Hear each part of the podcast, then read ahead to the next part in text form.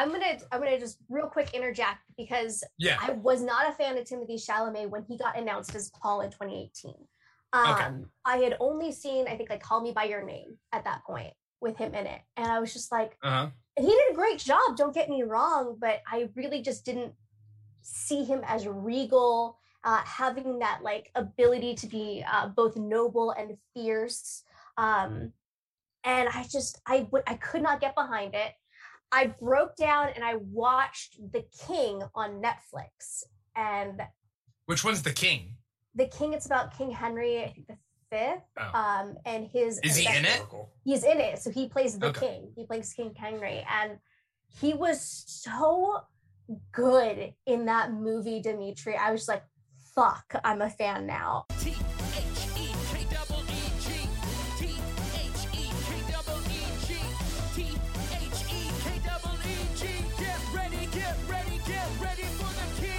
Welcome to another episode of the Keeg Live. This is season two, episode 22. Tonight, or today, depending on where you're at, uh, we are talking about Dune, not the 1980 something movie with Kyle MacLachlan, um, but rather the 2021 movie by Denis Villeneuve.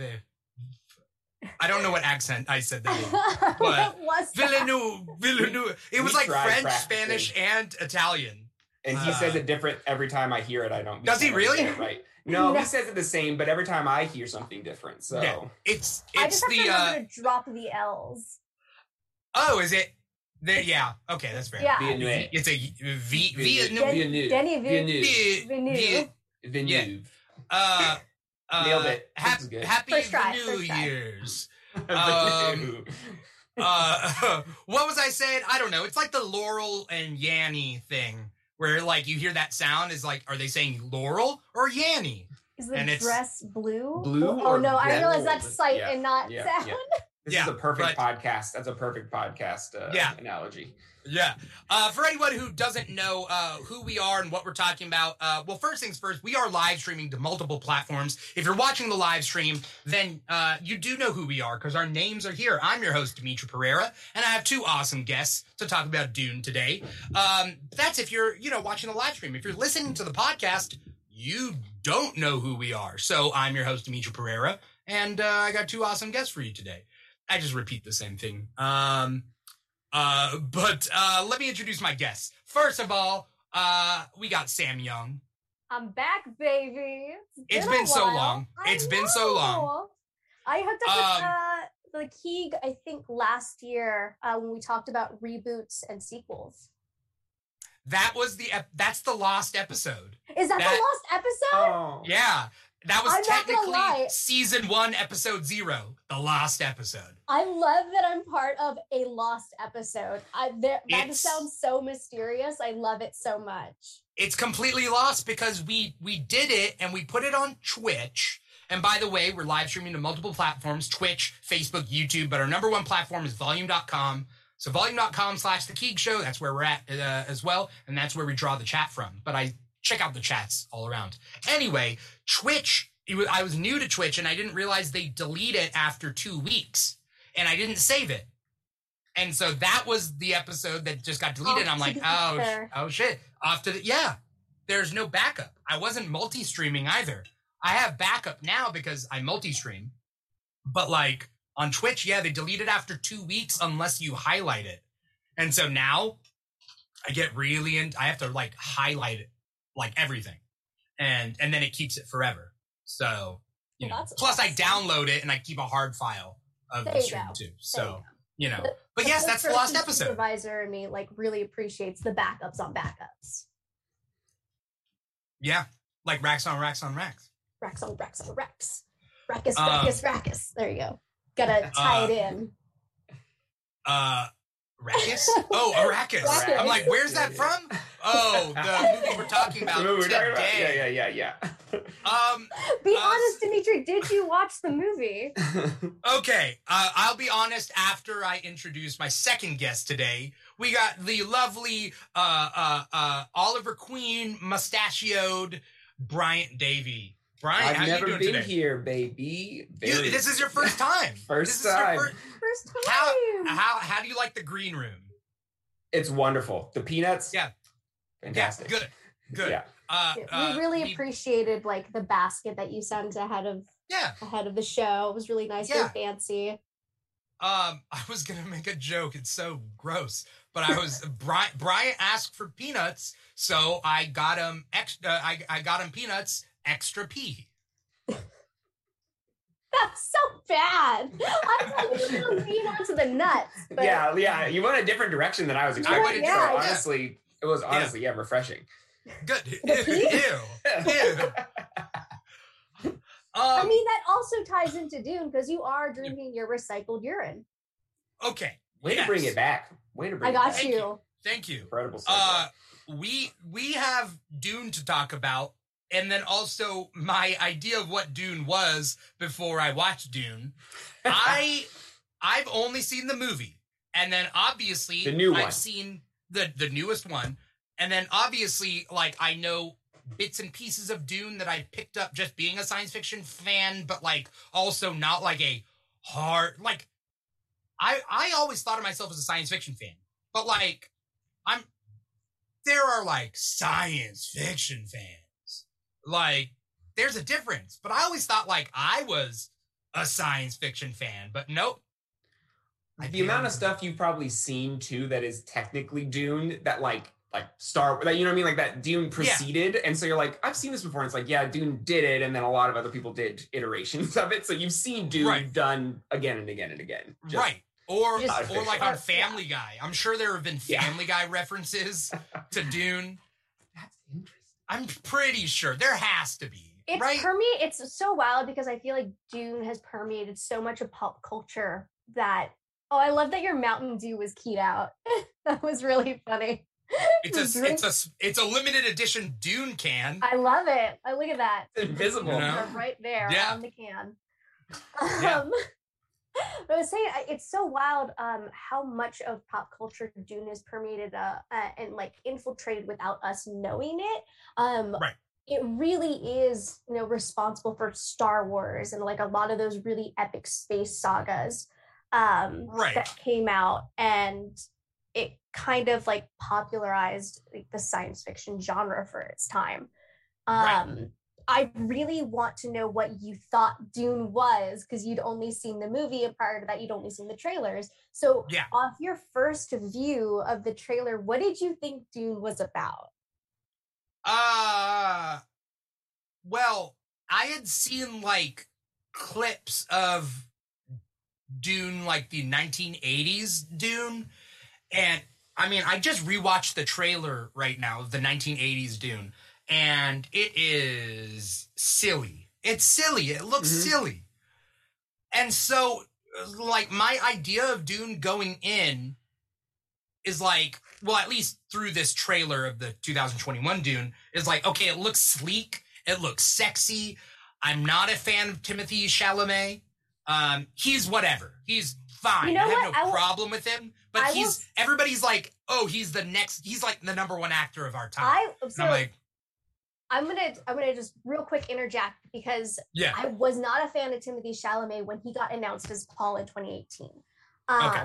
I had only seen, I think, like Call Me by Your Name at that point with him in it, and I was just like, uh huh, and he did a great job. Don't get me wrong, but I really just didn't see him as regal, uh, having that like ability to be uh, both noble and fierce. Um, and I just I would I could not get behind it. I broke down and I watched The King on Netflix, and which one's the king? The King. It's about King Henry, I think the fifth, Oh. um, and his. Is he in it? He's in it, so he plays the Okay. king. He plays King Henry, and he was so good in that movie, Dimithri. I was like, "Fuck, I'm a fan now," and I just could not wait to see what he did with the character. So I, I will say, like, you might not be a fan of his right now, but I think just Right. going back and watching any of his other work, like especially, especially The King, like I would sing this movie's praises like to high and all hell. Um, Mhm. He's so good in it. The rest of the cast is great.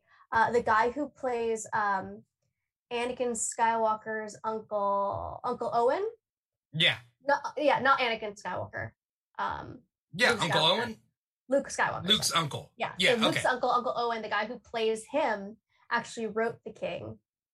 And Uh, he's plays him in the well. original series or in the prequel No, in the new series? in the new in, prequel in the trilogy. prequels. I think he's Yeah. coming Oh, back uh, for that's that's Joel Joel Edgerton, Yes. right? yes, Yeah. yes. I love Wrote that a you know, phenomenal Sam. You script. just said Great.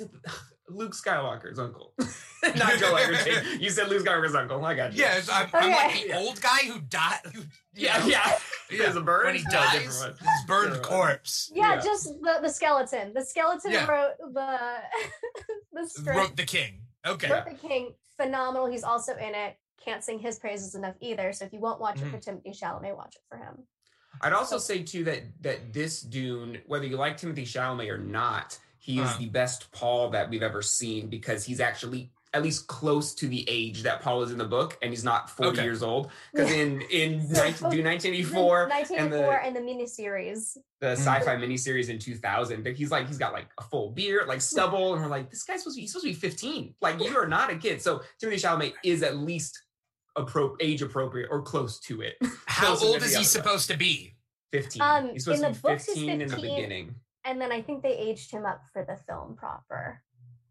But Yeah, can't be the- too much, right? Because he still looks like a baby. yeah he's only i think in the movie he's still probably late teens i would say Yeah. like that's what he's supposed to Yeah. be but in the, in the book he's supposed to be like 15 and then there's like a 10 year like time jump or like an 8 year time jump or something in the Yeah. middle um, which i don't know what they're going to do for the second Yeah. one but Uh, we got people in the comments asking some questions, which we will definitely get to. Um, especially a question about Jason Momoa's character. Uh, we're gonna Mm. get to that when we uh, when we get to it. Uh, I do want to talk uh, before we get into the actual movies, like early, yeah, early thoughts about like what everything was. I forget what we were saying. Oh, basically, I'm not a I'm not a uh, a Timothée Chalamet fan per se. I think that like watching the trailer, I was like, oh, little edgy teen boy, kind of like eh, kind of emo kid, kind of whatever. The chosen one, classic, you know, white male protagonist, uh, chosen one w- will unite the people and whatever. That's kind of you know the gist. Um, but like I'm like okay, but I'm gonna see it. It looks cool enough to like draw me in yeah uh, this one, not the old stuff, but like this one. Okay. Um, plus, Rebecca Ferguson. She's gorgeous and she's so talented, but most Yes. so gorgeous. Everything, like everything she's in, I'm always like, That's Rebecca Don't go. Ferguson? Oh my god. please god. don't go, please don't go. Like that was that was that was my face when you see her in Mission Impossible and she's riding a motorcycle Oh my out of frame. No, no, no, Mhm. don't go, don't go. please Follow, follow the motorcycle. Follow, follow. Oh no. Where's our dolly? Yeah. Oh my god. Uh, yeah, she was just absolutely stunning in that. And then she plays Regal so well. Like, yeah. I don't know what it is about her features. They're like fine boned and sharp, and she's Yeah. just freaking beautiful. Um, she's perfectly Jessica. Um, um, y- are, are you guys on TikTok at all? There's there's a TikTok trend that uses this sound audio that's like, "Mommy, I'm sorry. I mean, mommy, I'm I'm sorry, mommy," and like, you know, like when you accidentally call your teacher mommy, but like it's that, but like you just keep calling some mommy. There's also one for daddy, but the mommy one applies for Rebecca Ferguson. the daddy one applies to Jason Momoa, and we're all on board Abs- with it. yes. Yeah. or Oscar Isaac. Or Oscar. Yeah, Or or Oscar Oscar, Isaac. Isaacs. Oh or my Oscar Isaac. god, that Uh, table scene. Uh, talking about Jason Momoa, this is probably a good place to, to bring it in. Adele in the comments is asking, why did Jason Momoa's character shave his face halfway through the movie? I didn't realize he shaved it. Other, I realized he was un, what he was shaven, but was there a point he had a beard? Was it in the beginning when he's like fixing the ship? He had a beard. I, yeah, I then he noticed that he, had, when- he was like he was like had like a little bit of a like a beard, and then when Yeah. when we see him again, he's clean shaven. No idea. Yeah. I don't know Uh, why he did I that. would so yeah. again, I don't know either. This is all speculation. Um, I would think it would be because he has to fit it all under his uh still suit mask. Yeah, Okay. it's kind of like. but I mean, everybody, everybody had a beard. Right? Everybody had a Yeah, beard I mean, no. in the Stilgar, Fremen. Stilgar was stubbly. I don't know that. Ja- had, like, Jamis or whatever that guy. That guy had a beard, right? Would you call this like a beard though? I, I I- don't have facial hair. I mean, I shaved it all off for this. Would you call this a beard? I think you have stubble. Like you're Okay, that's scruffy. fair. Is Yeah, I Bryant can't gr- grow a Bryant's not it's not a beard. Is it a Van Dyke? What's Bryant's uh what's was your is it a three, three Criminal? mustache I don't years. know. Do you say yeah, criminal? mustache? you do look like you're about to plan a heist. I'm I do do. see very, that. I'm very roguish. Yeah, that's what I was going Yeah. for. Yeah, Yeah. Um but I don't know I'll, though like, why he shaved. There's no, I, I couldn't. yeah. There's nothing in the book about that at all. So I do not know what the choice was. Maybe he nicked himself in filming and he had to shave it. I really don't know. Yeah. Or maybe he was film he filmed something in between the two scenes, Yeah, like some that's other possible, too. project. Um Yeah. all I- I know is he should not shave. Jason Momoa unshaven, not quite as good. Not a fan. He's Or very- not unshaven. I meant shaven. He's got a little. Without he baby needs the beard. He needs a little bit of yeah. He needs the goatee or just some. He does. Yeah. It makes him look more ferocious. Um, Yeah. Otherwise, he looked like Daniel Day Lewis in Last of the Mohicans in in this in this movie. Oh. You know what I'm I talking mean, about? okay, When Yeah. he had that, if you know, when he was the shaving, he was just like, So if that's the case, I know Denny asked him to shave. That's all I know about it. Denny Mhm. asked him to shave. Momo Did was he? super yeah. Momo was Okay. super hesitant and then he did it um, because Denny had that vision in mind. If Denny had that vision in mind, and you mentioned Last of the Mohicans, there's a lot of film references in Dune, like when um the Baron's rising up out of the oil. That's supposed to be Yeah. his love letter to Apocalypse Now. Um, Oh, I wouldn't be surprised because um, Duncan goes to live with the Fremen if it was Yeah. a Last of the Mohicans. oh reference. shit. Okay. You might have stumbled on the answer yourself. Because what, also the shirt he's wearing doesn't seem like a futuristic shirt. It looks like a billowy, Like, old timey. Yeah. Oh yeah, Like- like a tunic. Yeah. That was Yeah. the Atreides tunic, though, because it's the same No, no, tunic no. Timothée Chalamet wears when he goes and confronts. Le- Am I allowed to do spoilers? The book's been Yeah, yeah, out yeah. for We're gonna, years. we're gonna, yeah, we're gonna do spoilers. But like, okay, but yeah, is no, it when the he tunic? goes, when he I'm talking to like that pirate blouse looking shirt. There's like Yeah, a when he- pirate blouse looking looking shirt, when right? he goes to like confront Liet, right? When he's in the desert and he's like fresh from the Atreides siege. Talking about Timothée Chalamet, not Duncan Idaho. yeah, it's right after Yeah. the Atreides siege. Yeah, yeah. Yes, that's an Atreides shirt. Uh, Timothée Chalamet wears the same shirt in um, his sparring scene with uh, Gurney. Oh. Oh. Okay. But it still looks from what I remember, it looks old timey pirate blouse. A lot of kind of so what's interesting is a lot of the costume choices felt very grounded in reality, in like a Mm. period reality, which I think allowed it to be more accessible and less. Um, when you think of Dune, a lot of it's not about like what's happening in space. A lot of it is like the politics happening uh, on and revolving around the planet. Right. Um, and I think grounding it in a period look and with period costumes Mhm. gives it that sense of history. So you're not like, oh, well, this is all brand new. Like, no, all of this is aged and established. And I love that the Atreides uniforms have that same feeling of being like very grounded in like practicality and old world sentiment. Okay. Um, and especially like on Caladan, it's called Castle Caladan, which I love because it's like, oh, you're not calling it like Tower Caladan, you're calling it Castle Caladan. I just think it's very cool that you have like heritage, like manufactured heritage within Dune that they managed Ca- to capture. Caladan is the planet that The they're first planet. originally from. Yeah. Yeah. Um. Well, Bryant, are you a Timothée Chalamet fan? I don't know whether you answered it, or are you staying out of this? You can, Yeah.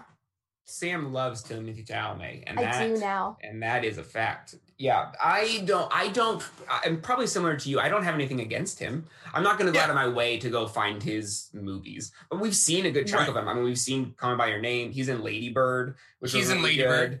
Um, he plays such His a douche small in Lady role. Bird. yeah. Yeah. such a douche. Um, but yeah, I mean, I've seen and I've watched The King, and it's good. It's a little stressful for my taste, but but it is good. But yes, I've seen him all. But I'm yeah, he's he doesn't do a ton for me, but Yeah. but he is good. I mean, he is good at what he does. He is a good actor. I will say that. The last Yeah. scene, the last scene of like Call Me by Your Name, when he's just staring at the fire, and it's like a five minute shot of just his face and him like having like a very slow breakdown, is incredible. He is really good. I've never Um, seen it. I've yeah, never it- seen it, so thanks so much for spoiling it. No, I'm just joking. It ends I with like it. I Timothy heartbreak. Chalamet's in it, and there's a fireplace. So now Yeah, it's ruined. enjoy that. Big spoilers. there. I, I I actually I, I don't think I'm ever gonna see it now, actually. Not because you spoiled it, but because Armie Hammer is a cannibal. Yeah, that's probably a good reason not to. I've not watched it since. I've not watched it. Uh, uh, Armie Hammer really, you know, just bit into that role. He just like really, yeah, there was a lot of just, meat like, that he could see he devoured was it. really trying to to get his uh his teeth around. Ooh. he's not what uh, We could do a deep dive. You could do a whole episode on that. woo! shit show. I I did a I did a uh, I did a TikTok once on Armie Hammer being a cannibal, and it Did didn't they do well. come for you? Yeah, they came. For No, no, no. I mean, no, no, no. I mean, nobody came for me. Just nobody saw it. Cannibals. Like, I I don't mean, think it was probably anybody- buried under a bunch of other cannibal stories. No, people weren't talking about it. That's the weird thing. Like, I don't know whether people saw my thing and they were like, "This doesn't make any sense," and it's like, "No, it does." Armie Hammer is a cannibal. But all right. He's got a lot of money. His family's rich. Maybe they're just burying all of the anything I like mean, the he's algorithm. old boom, money. tank it. Yeah, he's Yeah. old money. Yeah, Like, like if he's not eating people, he's hunting them for sport. It's at one the or the very least. Yeah. Yeah. and this at that Yeah. point, if you're gonna hunt them, you might as well eat them because then it's rude. Now you're wasteful. Right. It's like, I cooked you this dinner. You Yeah. need to eat it. You will not get anything else. Finish your food, Armie. That's what I. I don't want to. It's like, you will finish it.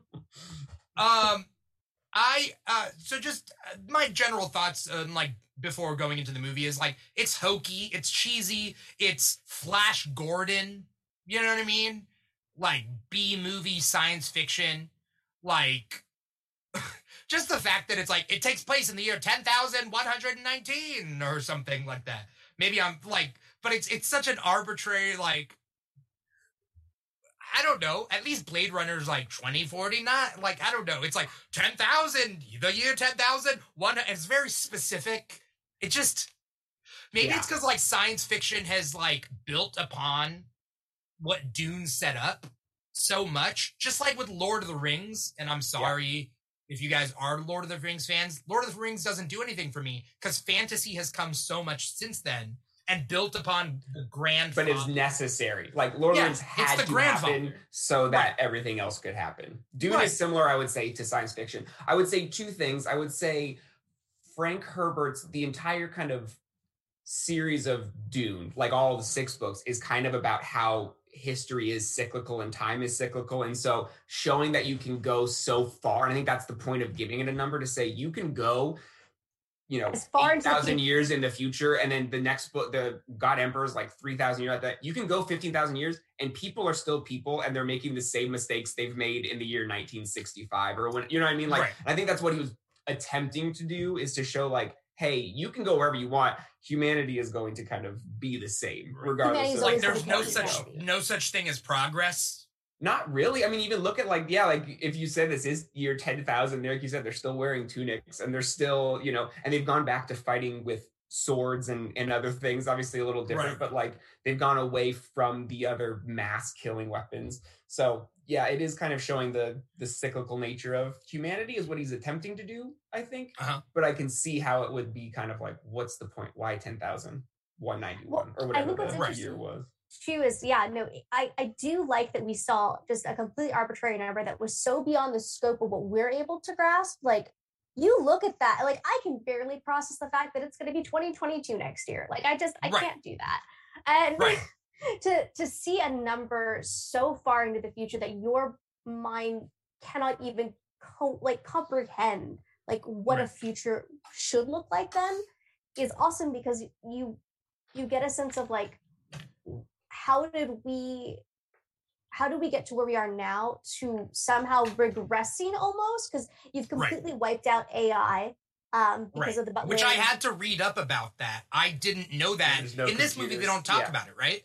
Mm-mm. not really no they don't Right. and what's wild too is it, it really is like a linchpin to um to like Paul's golden path. Like he's trying to steer humanity away from bringing AI back and to keep it from like wiping itself out again.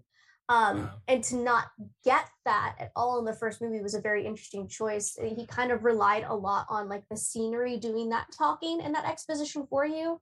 Like yeah.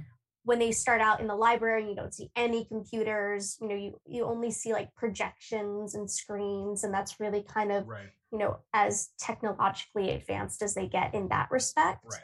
Like very um, analog, right? Very well, analog. They have like like Thufir Hawat, the Duke asked him for like a calculation. So I think that's trying to show like, hey, there's no when computer. Goes, this is yep, eyes in the back, and they're like this yeah. is yeah. the computer. This is who this is who does the calculations. Yeah. It's a person. Yeah. Uh, it's like yeah. it's like, mom, I want the new iPhone twenty thousand. I am the iPhone twenty thousand. Exactly. We have the iPhone twenty thousand at home, and it's that guy. it's just Thufir Hawat. yeah. Uh, um yeah, I mean, I think that that like should have been stated because I didn't realize that, but it also uh, it didn't confuse me. So uh, I'll be honest, I did fall asleep in the movie theater at a couple key po- points, but I went back and I watched it on HBO Max to to like fully Fill understand. Because I was like, I was like, I I told uh, Matt and Paul. I went and saw it with Matt and Paul. Aww. I love those uh, guys. Uh, yeah. Uh, and so uh, we, uh, I went after we finished the movie. They were like, they were like, they brought up this one scene, and I was like, I don't remember that at all. Oh, I fell asleep during that part. It was the hand in the box scene. It's such a oh, fell asleep during that one of the best scene? Such an integral part. It's such a good scene too. Oh my god. Oh I my went god. back and I, I I rewatched the movie. So you know, um, now. Um, yeah. Yeah. Now. Now. Um. But but uh. Yes. So I did fall asleep. But that's mostly because I saw it late at night, and it's a two and a forty two hours forty five, like whatever it is. Yeah. It's an epic. It's it's really Jeez long. Louise. Yeah. And even that, and it's like, only half like, of it. Yeah. Oh yeah. Well, the the 1984 movie tried to do the whole movie or the whole book in one movie, and it is not good. Like it no. is it is too much. And they get kind of caught in the weeds trying to explain a lot of the stuff in that movie. And they're like, oh, David Lynch tried his best, but it is, it is, it really does need, this is, sometimes I disagree with like Harry Potter. You probably could have made it the last one a single movie. You didn't really need to split it into two parts, but this is one where I'm like, uh, definitely this one is a two-parter. I can make, you can make yeah. an argument for either way, but that one yeah. felt a little more cash grabby. This one doesn't yeah. feel that way. I, yeah, I don't. I wouldn't blame this, but we need a sequel. But they haven't even greenlit the sequel yet. They say it's it's it's it's it it is almost definitely going to happen. But at the same time, um, when would we get it? Because a part two to the same story, not even a sequel, just like it. It. I just feel like this movie didn't end in a satisfying way because it didn't end. I mean, I, I think it depends on what story you're following within the movie because there are multiple threads. Um, I will say that the story ended in a good place for Paul's arc in that he he definitely like has left behind the Paul Atreides of Caladan, buried him, and is now, you know, moving forward to be uh, Muad'Dib of the Fremen. You know, you, you, definitely have like the ending of that story. Um, and the Atreides story. Oh, that ice cream looks so good. Um, it's not um, even an ice cream. It's like a cookie, but it's yeah. Was it like a cake pop? Like a, I think it's a cake pop. I got it at You're work. Cake so. pop. Yeah, he's eating a K-pop. pop music. Oh my! God. No, cream pop not, star. I'm not Armie Hammer. it turns out the TikTok was just him praising Armie Hammer, which is why no one watched. That's why nobody watched. Yeah. He's like, you know what? Cannibalism's good. I'm gonna say it. Hot take. Demetrius like, I'm gonna eat my K-pop now. Yeah. Oh, it's a leg. Oh, uh, that leg. It tastes like it dances. Yeah very well. Like it did. Um, like it did dance. Yeah. uh. Okay. So sorry, uh, Sam. You were saying oh, that this I, movie I essentially was like about the the Paul and his arc. Yeah, so I think um, it just depends on like the through line that you're paying attention to. Obviously, you're not going to have any satisfaction of like the Atreides getting their revenge, but I think it does a really good job of setting up uh, Paul and the death of Paul because you you do essentially have the death of a part of Paul's character, which is the naive um, Dukeling who was raised in like the lap of luxury and suddenly gets thrust now into you know the desert and is an outlier and um, right. his family's completely like annihilated and it's just him and a, a smattering of others that i won't spoil for you. Um, but so a handful of you know the other Atreides lieutenants like Gurney Halleck and um, I think does he does he die in in part one or no? Okay, I assumed we didn't see his death. You didn't, didn't see his see death, it. yeah. Yeah. But we saw Duncan's death. Duncan yeah. is dead. He's gone. So that Duncan is dead. That Duncan is what? Dead. Yeah, you got to read the books. We don't. I, that's the thing is, do you want us to spoil the entire series? Because we could do that, but um I don't yeah. know. Even I'm not gonna. I have enough to do without having to read the books. That's fair. That's fair. But That's I also. I, I I I, I wish the second movie they already greenlit it and were working on it. Like you're not going to see Duncan come back in the second one. I mean, unless it ties into Dune. Oh, it's a fu- it's a future it's a future one. It's There's an ancestor. It's like a like a descendant of Duncan. Dune, Dune Messiah. He'll come back in Dune Messiah. In Dune some, Dune, some way, shape, or form. Dune Messiah. Yeah. Dune Messiah is the, way, second. I I I I ran this joke into the ground with Matt and Paul and I was like, "Are we doing it? Are we doing it? We're doing it. Doing it. You gonna doing it? You gonna do, doing it? Are we all? Are we all doing it? Doing it. Um, to say definitively, we're doing it. Okay. uh, you're drinking what? Mountain Dune. Mountain Dune. Well, it it yeah. that actually it look if if Denis Villeneuve could, was was was forward thinking, he would have gotten a sponsorship by Mountain we, Dune. We would have gotten another sponsorship from Starbucks for Dunkin' Spice lattes. Where the fuck was my Dunkin' Spice latte? From Starbucks, not Dunkin' Donuts? No, I don't want Dunkin' Donuts. Yeah, but nobody knows a Dunkin' Donuts. You're, yeah, come crazy. on. This is California. This is not yeah. the East Coast. uh, there are Dunkin' Donuts here, but okay, okay, fair, fair. Um, uh, anyway, so you, you said yeah, it wasn't satis- you said it wasn't satisfying because uh, it it didn't feel like it ended, which is totally that's a totally fair assessment. Like I genuinely like would not argue with you. I think for if you are following the base plot of the Emperor and the Baron Harkonnen sets the Atreides up for failure, sabotages them, and you know fucks them over. You want to see that revenge plot come to fruition. I totally get that, like a hundred percent.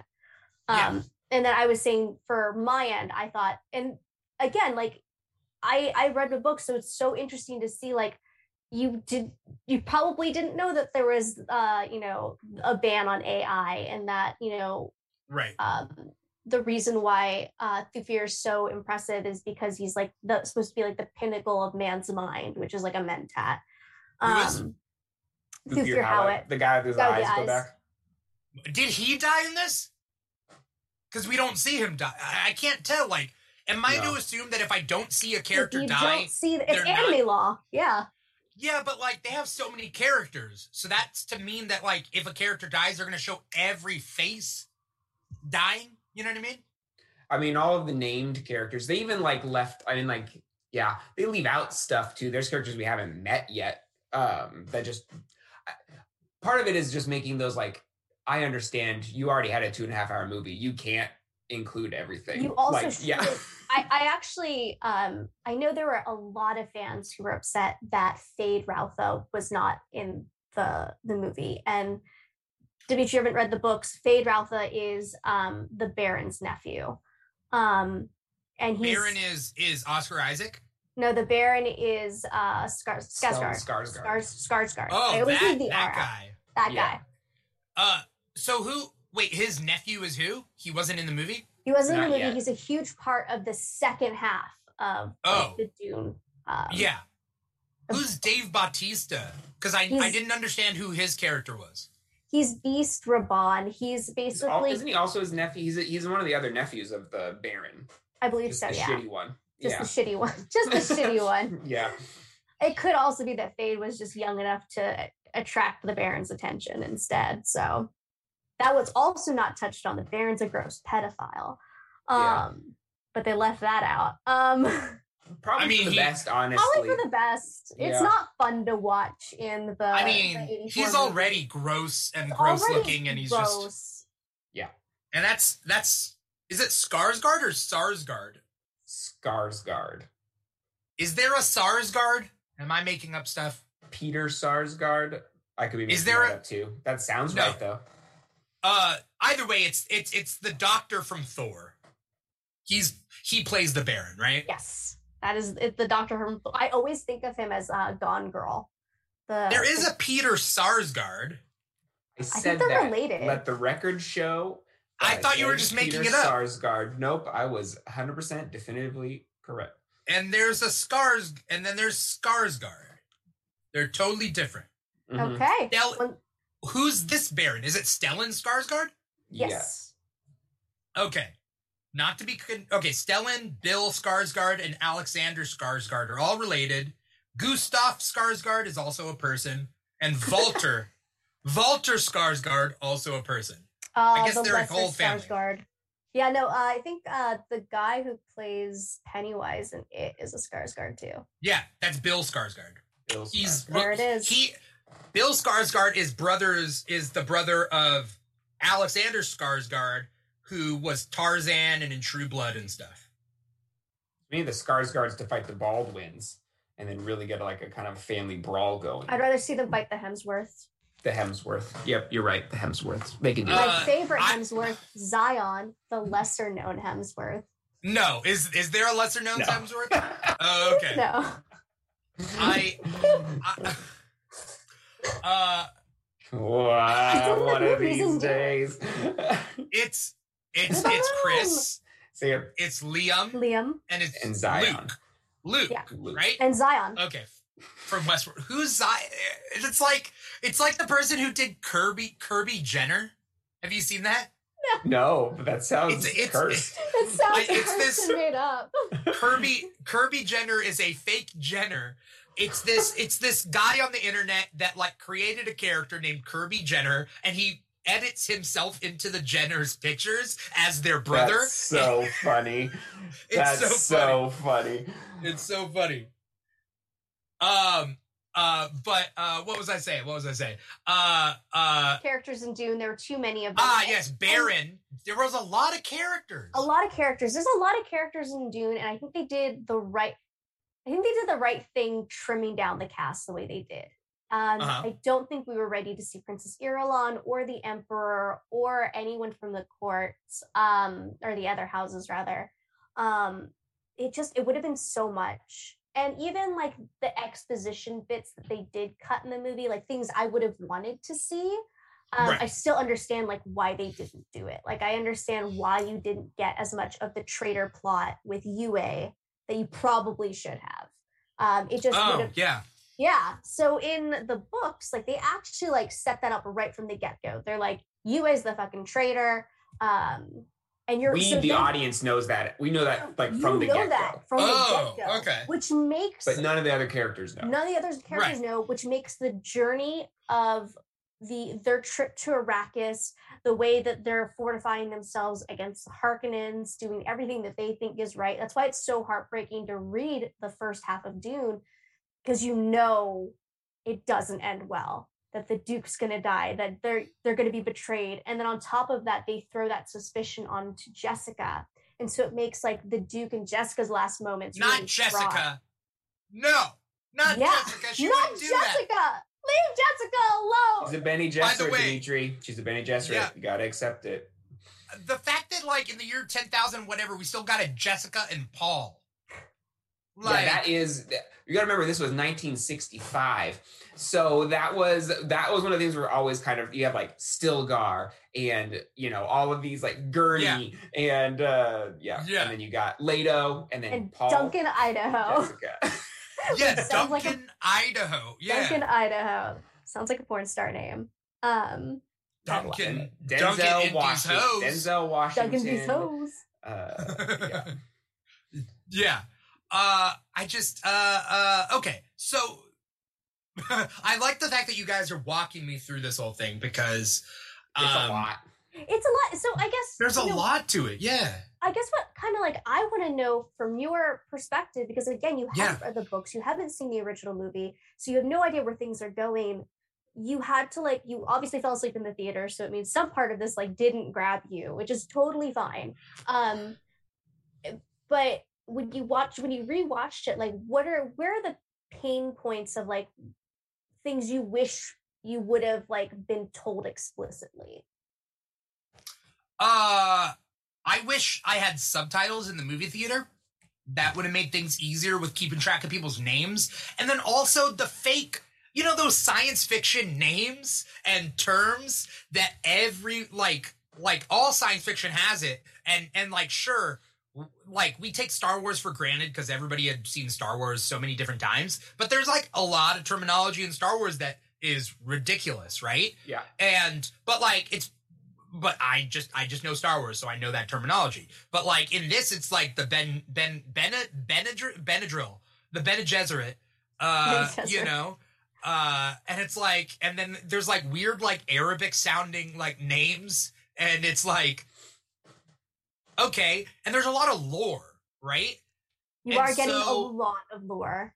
It's a lot of lore. But I will say that, that that is consistent with the way the book kind of does it in that it throws you into the book. Like you read the first chapter. The first time I read it, I had to stop. I went back and I read. I was like, did I miss something? Because I feel It like I just got thrown in the middle of right something that I should have like. There should have been an introduction that I didn't read, and that is Yeah. kind of the way he wrote the book. Was kind of like you're going to figure this out as you go, and some of this isn't going to make sense until you get there later. Which is an immersive way to kind of world build. You do figure it out, but you, there is times where you're like, I don't know yet, and that's okay. I Yeah. guess. I'll find out later. Slay Laxu, Yeah. you don't know what that is, but you'll find out eventually. Y- You You'll know, find like, out eventually. like, uh, but like they just the reader could just a drop gola? a book. You though. don't know yet. You know what I mean?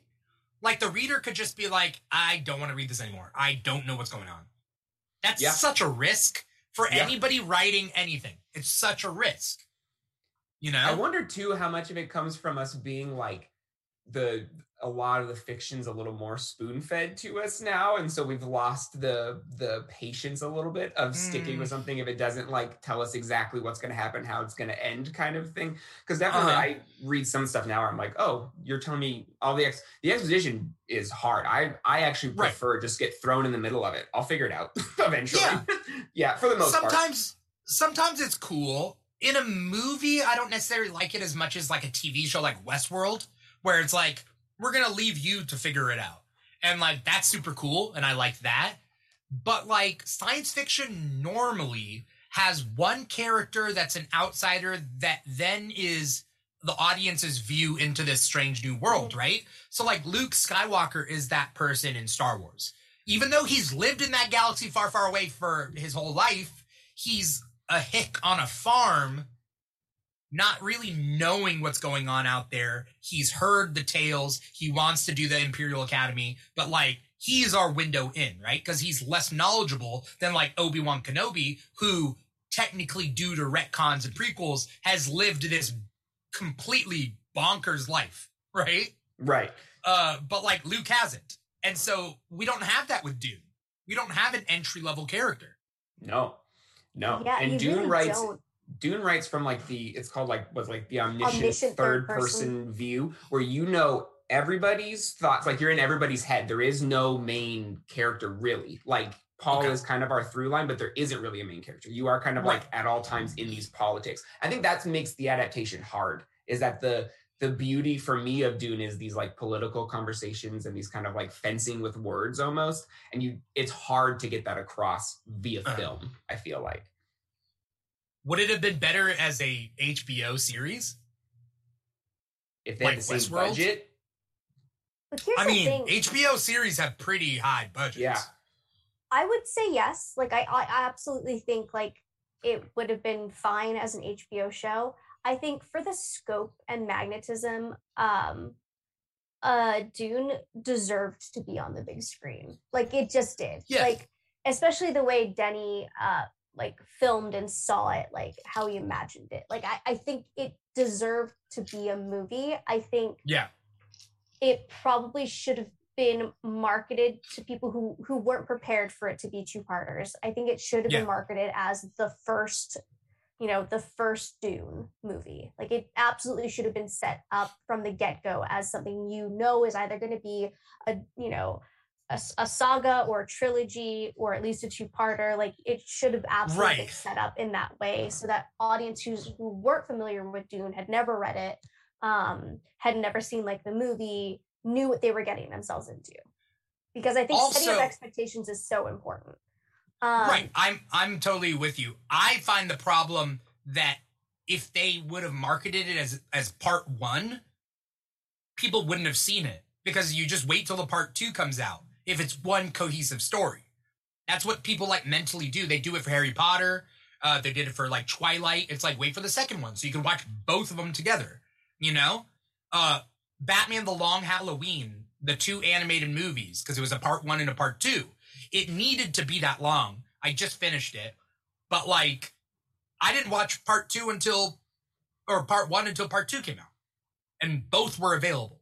You know, and I don't know whether Dune would have been that way because I do think it was kind of a bait and switch when you go to watch Dune and it comes up and it goes Dune Part One, and we're like, what? What? Yeah, well, again, So- which is why I think it should have been marketed that way. And yeah, maybe they would have lost Yeah. that money, but I do think it's very important for audiences who, eh, regardless of the genre, know that they're what they're getting themselves into. Because I think it absolutely Right. sets up those expectations. And then when you leave the theater in the middle of a saga, like you're not like, the fucking end, you know? And again, this is just from an outside perspective. Personally, as a fan of Dune who loves the material, loves the books, um, I fucking loved the film. Like, I, want to talk about film, how you guys like the film. which is which is why I think it's so interesting. I think for me to hear someone who'd never read it, like where they notice like the breakdown, right. because it's been you know a circle jerk in our friend group of just I love Dune, I love Dune, I love this movie, this movie is perfect, I love it so much. Like so hearing like things that we should be thinking about as you know non-readers, I think is Right. is important. Um, Bryant, did you like it more than Sam, or not as much as Sam, or how did you like it?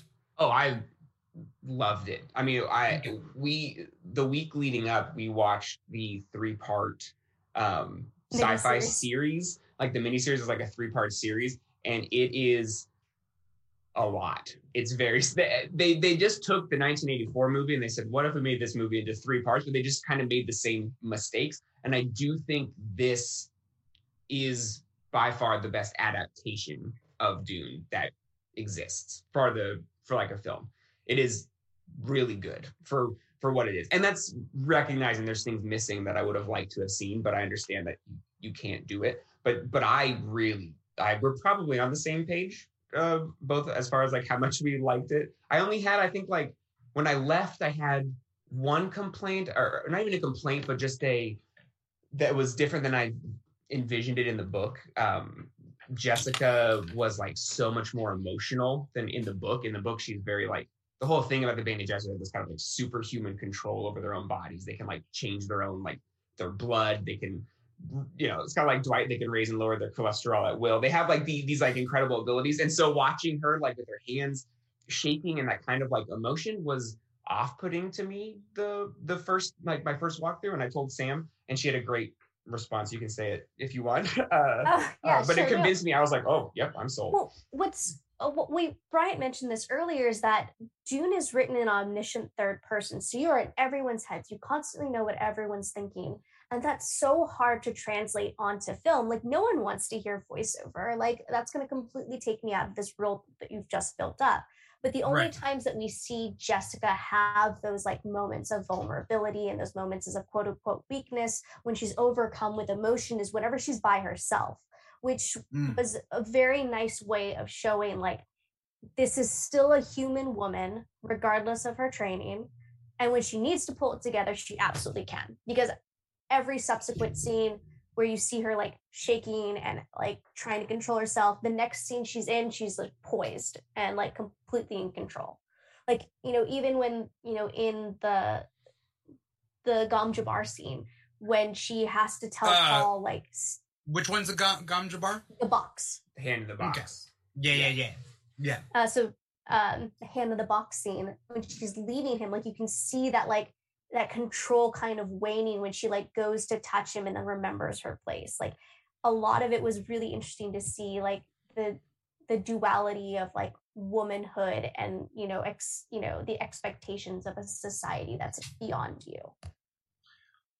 I, you're you're bringing up an interesting thing about womanhood in this, and it, it, it I don't uh let me know if I'm on the right track here, but people talk about how when we see women, uh, female characters in fiction, they're normally male characters with a palette swap in a way Yeah, where I've, it's I've like heard that. where where it's just the strong woman archetype where it's just like a male hero but a woman because femininity is bad and thus not strong we can't make strong feminine characters or strong characters that exude certain aspects of uh, Femininity, uh, uh, yeah.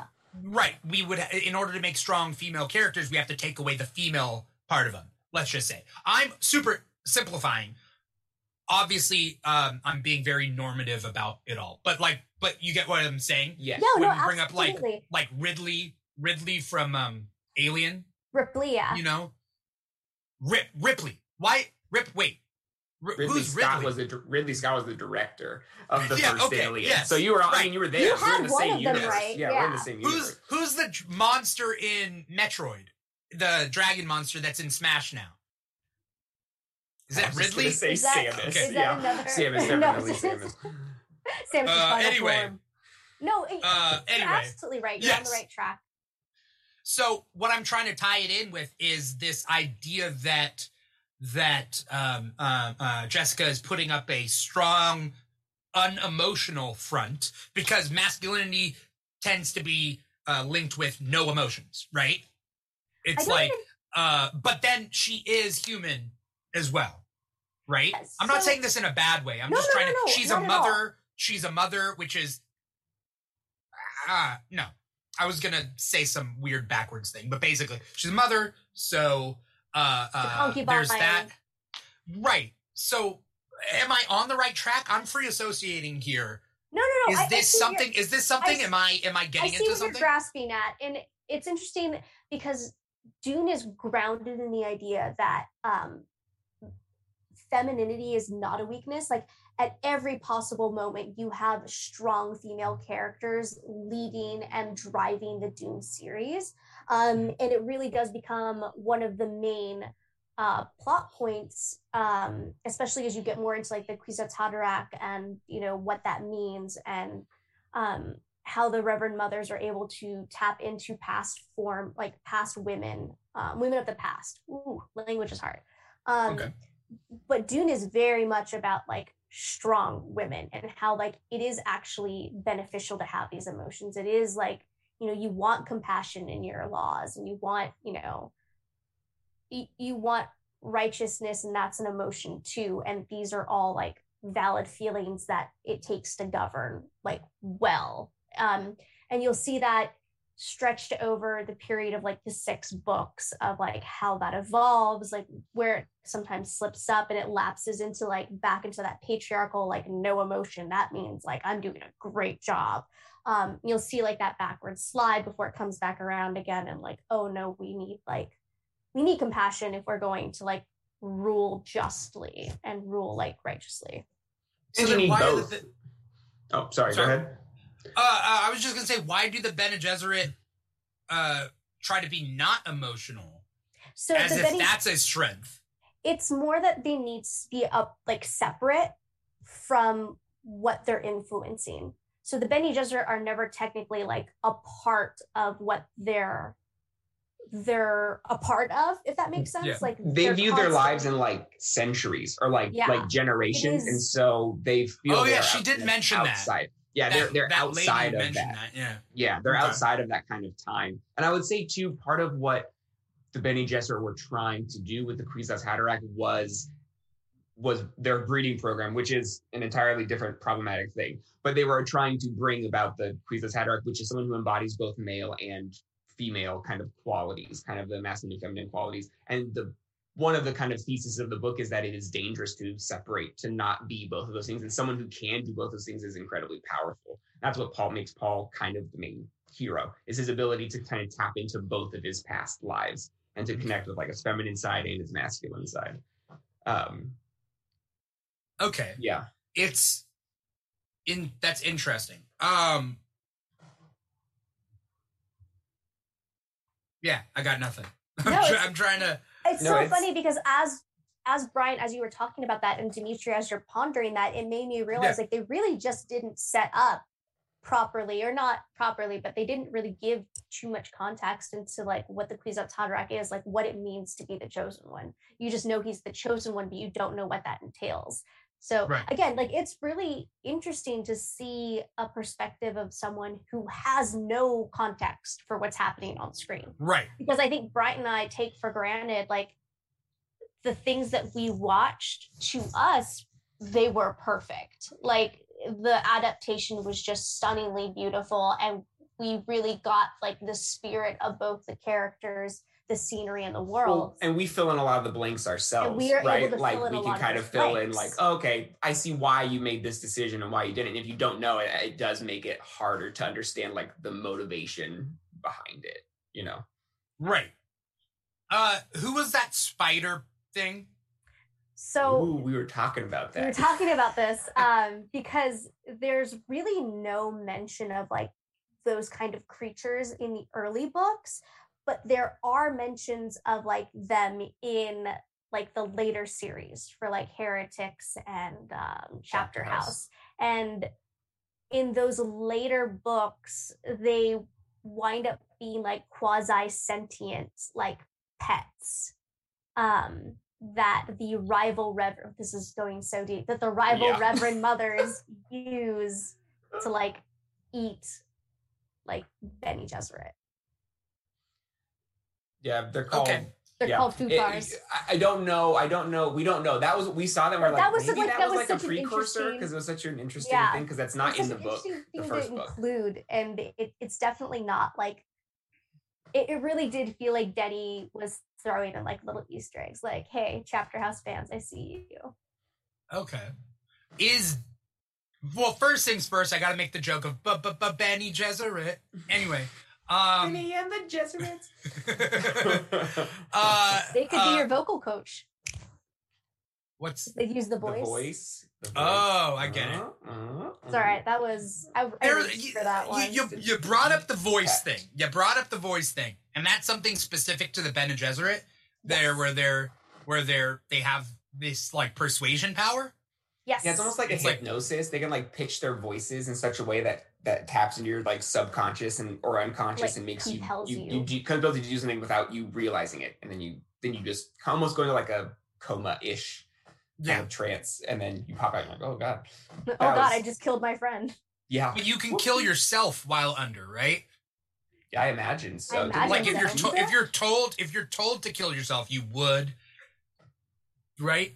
yeah, I imagine. Oh how- yeah, no, yeah, you could Yeah. because that's what um Jessica threatened Thufir with in the books. Was like, I if I wanted you, I could make you kill yourself. But, Yeah, like, yeah. Who's Have they Fufir? that? Who's Fufir?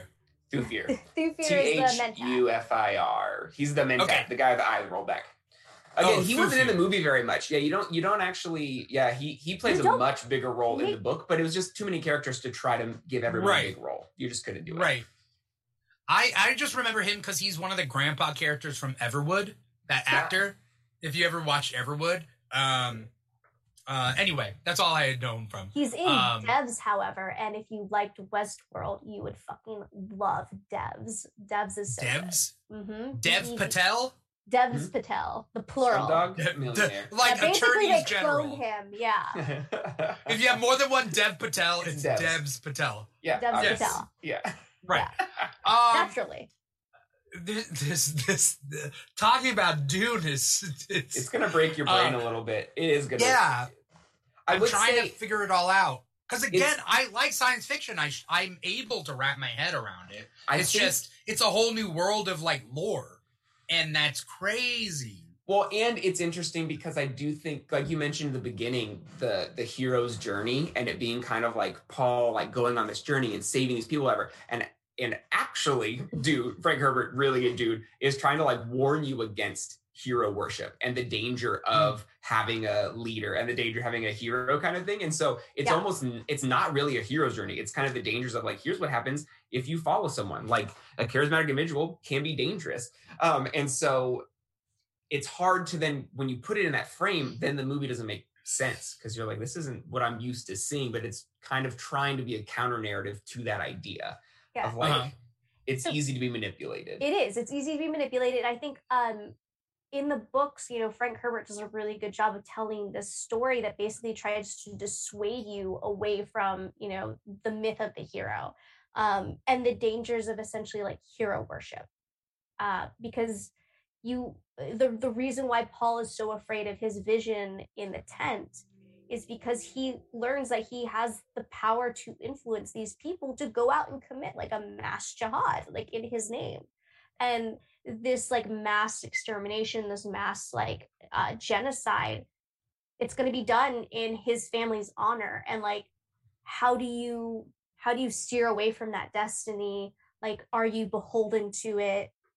You know, it's that with great power comes great responsibility. With you know, when you're looked at as a messiah, people will do fanatical things in your name, and they won't Right. all be good.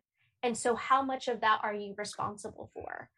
And Yeah. so, I think it's just it's so interesting because there's a broader conversation to be had about Dune as a whole, and it's uh, you can you can see it more in the books when you're looking at things through Duke Leto's perspective, and when Bryant and I did our reread, That's this- Oscar Isaac. Oscar Mhm. Isaac. Yep. Daddy Isaac. I'd I'd let him wreck, uh, wreck my spice industry. He can. He's great. Uh the Um, spice melange. They always Lounge. it's the way they say it. Uh it's so they didn't say it in this movie, right? They ever call it melange? No. They just call it but spice. but in like even I know through references that and then it was also in that 80s trailer. Yeah. Um Dune. That, that trailer, it said Dune like four times. Well, They yeah, want they you to show that the know movie where you you were- were. Yeah, Yeah. you got Was it it always, gets like, confusing. They yeah. should have spelled it differently each time, like Dune, D U N E, Dune, D O N, like just really D E W N. D E W Mountain Dune. Dune. Dune. Dune. Dune. Um uh there's I mean I just have like different questions and whatever and and you guys are the the ones that would answer this. Uh the one bad guy who w- once they kidnap Jessica and and they're taking him on the drag the ornithoraptor or whatever what's that Ornithopter. that's Ornithopter. ornithopter Mhm. um uh and there's that deaf guy in the movie he's deaf and then Yeah. they'd say kill him kill him and then he falls out or whatever was he deaf in the book what was. purpose did him what purpose did he being deaf have to do oh it's because It he made- couldn't be persuaded It made By you the voice. persuaded. Yeah. Yeah. In the book, he was deaf because they knew how dangerous she was. And so they're like, that's why she was gagged. And they also had a deaf person so that she couldn't just say, kill him, and he would do it. That was in the book the same same reason. but the other guys weren't deaf they couldn't get an all deaf squad I feel like, no. No, I not feel like the, the yeah. Harkonnen view that as a like serious handicap, you know, for their Mm. army. Which yeah oh my god, I have so many things I want to talk about. Okay, okay, okay. So your questions first. we're, and then we're we'll- gonna talk about the upside down bloodletting No, uh, that's Oh. Salusa Secundus, and we'll get to that too. But um, what I know. So what's wild to me, and I do think like you're right. Like if they had made this an HBO series, like it would have been amazing because I think it would have allowed people to immerse themselves a little bit slower and over time. Um, yeah it, it does have a Game of Thrones like epicness. it's very It- yeah it- yeah There's a lot of families. There's a lot of, and it is so politically heavy. Like that is what makes Dune so good. Is it's just like I love me them politics. I love them so much, and it's just a bunch of like backstabbing and like using your words in the most cunning way possible to hurt. And it's just oh, I love it. I love it. Would have loved to have seen just at least one dinner conversation filled by Demi, uh, Denny. called him Demi by Demi Moore. You know, Yeah, I just want yeah. to see. Demi, I wanna see her spin Isn't it on like it. a pop, like a pop song. I want to Yeah, see like a Demi Lovato do a cover. Uh, What the do you real, mean a, a the real scene? Spice Girls? The real Spice Girls. um. So Oh, Demi- have you seen that meme? By the way, there's a meme that said to watch 2021's Dune, you have to watch the the the prequel Spice World. Spice Girls. Spice World. Spice World. Uh, I Uh, love what it. were you saying about dinner though? Oh, There's um, a scene in the book that is like for I, I- I don't know. I'm curious actually how iconic this is for other people because for our friend group, it is like an iconic scene of they have this dinner that they invite all these people who are like who have been ruling on Arrakis under the Harkonnens, so they're used to like a certain kind of treatment So and it's like if, getting like special company yeah. lobbyists like were to dine with like the new Congress that's suddenly like, hey, we're Yeah. gonna tax big, you know, we're gonna tax corporations. Surprise! Like Yeah. it's if you were to take all those people out and then tell them that news. but the That's- but but but in a really scene. like kind of like subtle way and so there's like these arguments but it's on the surface it's a very polite like on the surface but the just the the different like turns of phrase or they use like a single word here that's like a little barb that's like a little jab to be like mm, fuck you Fuck uh, you, but guys. but on the top it's like a smiling and like a handshake kind of thing and it's such a fun scene because there's so much tension but there's that veneer of kind of politeness that makes it so good and i would have loved There's, to like have that seen veneer of civility and like you know poise underneath like this guy just essentially called me a fucking you know bitch. Yeah like Okay. and i have to take this with a straight face and find a way to like spin it back around. And it's just Uh, it's so good. I love that scene so much. But it's hard to film i imagine it's hard it's probably hard to film and it would have been an unnecessary 30 minutes of you trying to get to know 10 more characters. That Yeah. didn't actually matter. Um, did the book spend more time before the siege? You know what's funny is, um, Bryant. I know you say yes, but I'm going to say not really. the The siege on Arrakis happens in like the first quarter of the book. Like, Okay. Because I felt like I didn't get to know this new norm. Like the first part, there are they're on Caladan. Caladan. Caladan, uh, uh, on Caladan, uh, and then like for their like 15 minutes, they're on Arrakis and trying to figure out like, oh yeah, things are getting sabotaged, blah blah blah blah blah, and then the siege happens. So I feel like we didn't get any immersion into like what this new normal is like. But I don't know if the book is like that. Um, you get a little the- more You get a but- little bit more, but it, it does happen very quickly. Like those sequence of events that you saw were pretty much like they. There was a dinner that we missed. There was um, we missed some of the space travel the like them space actually getting to and some of the Arrakis. smuggler smuggler talk like Mm. there's there's a bunch of things in the background that you you didn't really have time for so they just didn't Yeah. do it um There's a lot more like Yueh trader talk too. So And I think that's lot- why it felt a little it felt out of nowhere the siege a little bit because Yeah. there was we never really dealt into like oh who's the traitor and everyone you know we know it's Yueh but no one else kind of knows or whatever and he's not supposed Right. to be able to be a traitor and all this stuff. There's a lot more of that set up so the betrayal felt yeah worse. so the betrayal felt Um, worse so basically too like i think and we can get into like things bryant and i wish we could have seen and things that you know obviously we felt would have helped the audience with context i think in this moment i want to talk about dr yueh and i do think we really did miss out on at least having like one conversation of like dr yueh and jessica where he got to tell him about like her wife like his wife and like you Mm. know the context for that because then Yeah. at least you have like that undercurrent of like if there is someone in the Atreides that could be a traitor, like it could be him, but also establishing that the reason why he would never have been suspected is because as a doctor he went through what's called like Suk training. And that basically means he can't be like manipulated against the person that he serves. And you never have context for that. So seeing dr yueh um, betray the atreides hurt so much more because he wasn't supposed to be able to do that through his conditioning. And i really wish they had set that up because there's no way for you to have known that. Nope. I- Also, I do- did it need that though? no, and that's need why it yeah and didn't, that that's and again that's Did why I, i, did don't he was think you- specially trained not to betray Yeah. people? you didn't need to know. It You just makes it hurt more in the book. it just makes it hurt more in the book. And I think the only thing I really wish I would have known, or I wish the audience could have known, was that he did have a wife that he, you know, was missing or in like the Harkonnens' hands. Right. Like, Which you especially, uh, a bit a little bit, but like it's pretty Could it's have like been- a throwaway line. yeah, could have been a throwaway line. That's the only thing, only thing I wish. The only thing I'll say about the the siege happening so quickly, well, two things. One of the things I really liked on Caladan, one of the kind of subtle world building things was all of the graves that were on Caladan when he when he's talking to when he's when the Duke Leto, Oscar Isaac is That's talking right. to Timothée Chalamet, you see all those graves, and it kind of sets up the enormity of what's happening of like the Atreides have been on this world for 400 generations. You know what I mean? Like you see all of those, gra- those were all tombs of the Atreides. Like that's, and so this idea of them leaving that planet and going to another one is not like a, a typical sci-fi thing where people are just jumping from world to world and, and It's a full you know, move. it- yeah, it is. Like when we you haven't done this for four, you know, 400 years or 4,000 years, and now we're moving. It makes it a big deal. And I think part of that siege happening so quickly is representative of how out of sorts everyone was. Like we're kind of uh, we're thrown into it to feel kind of like they are. Of like we had no time to even adjust before we're just getting you know destroyed.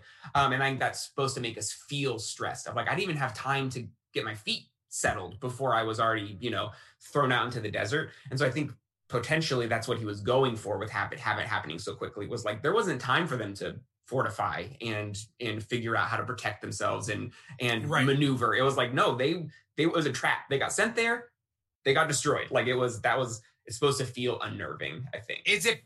It's because they couldn't have been defeated on Caladan, right? No, absolutely not. And so another thing that you miss out on is that you know he kind of the Baron Harkonnen when he's gloating over uh, the Duke Leto, um, Oscar Isaac, uh, who loved that they made him naked for that scene. Just throwing that out there. Uh, that was you a had gift. to do it that what was a else were gift gonna to all. in clothes I- Oscar Like, Isaac in I- clothes. I understand. I understand wholeheartedly Oscar Isaac being handsome, but people being attracted to Timothée Chalamet don't understand. Or Kyle It's the- MacLachlan. It's the jawbones, I think. It's the it's the sunken cheeks. It's the the diet of Sour Patch Kids and and uh, Dr Pepper that really gets people like a Vic- Yeah. like a sick Victorian child. Some people are into it. Some people are into it. I like Yeah, a guy I wait- around a little. a sick Victorian child that like skateboards, maybe. Like, Yeah, he's he's punk rock. He's a punk rock Victorian for sure. Yeah. yeah. Uh, I just Oscar Isaac is is is a handsome guy, and I That beard I is- get that.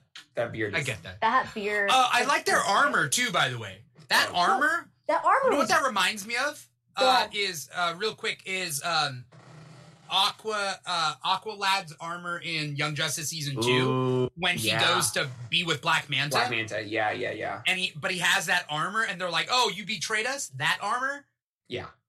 ooh it's so nice it's so It is nice good.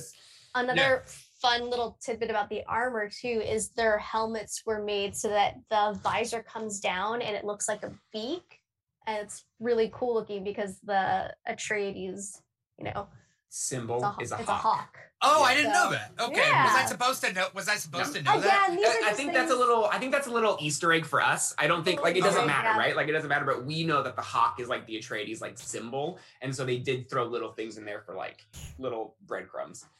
Do you feel that this movie could have been even more commercially successful i mean it's doing a pretty good job right now Yeah. but it could if they pitched it or marketed it more like game of thrones where where like why don't you why don't you market the house of atreides why don't you market that symbol I think. Why don't I think it would have been very interesting to have gotten that, but I think the movie itself, unlike the books, did not focus as much on like the lineage of places. Like you Right. really only got to feel that house tension um, with the Harkonnens when the Baron was, you know, again standing over Oscar Isaac, like gloating, Yeah. like, "Hey, we've been at war for like this many generations.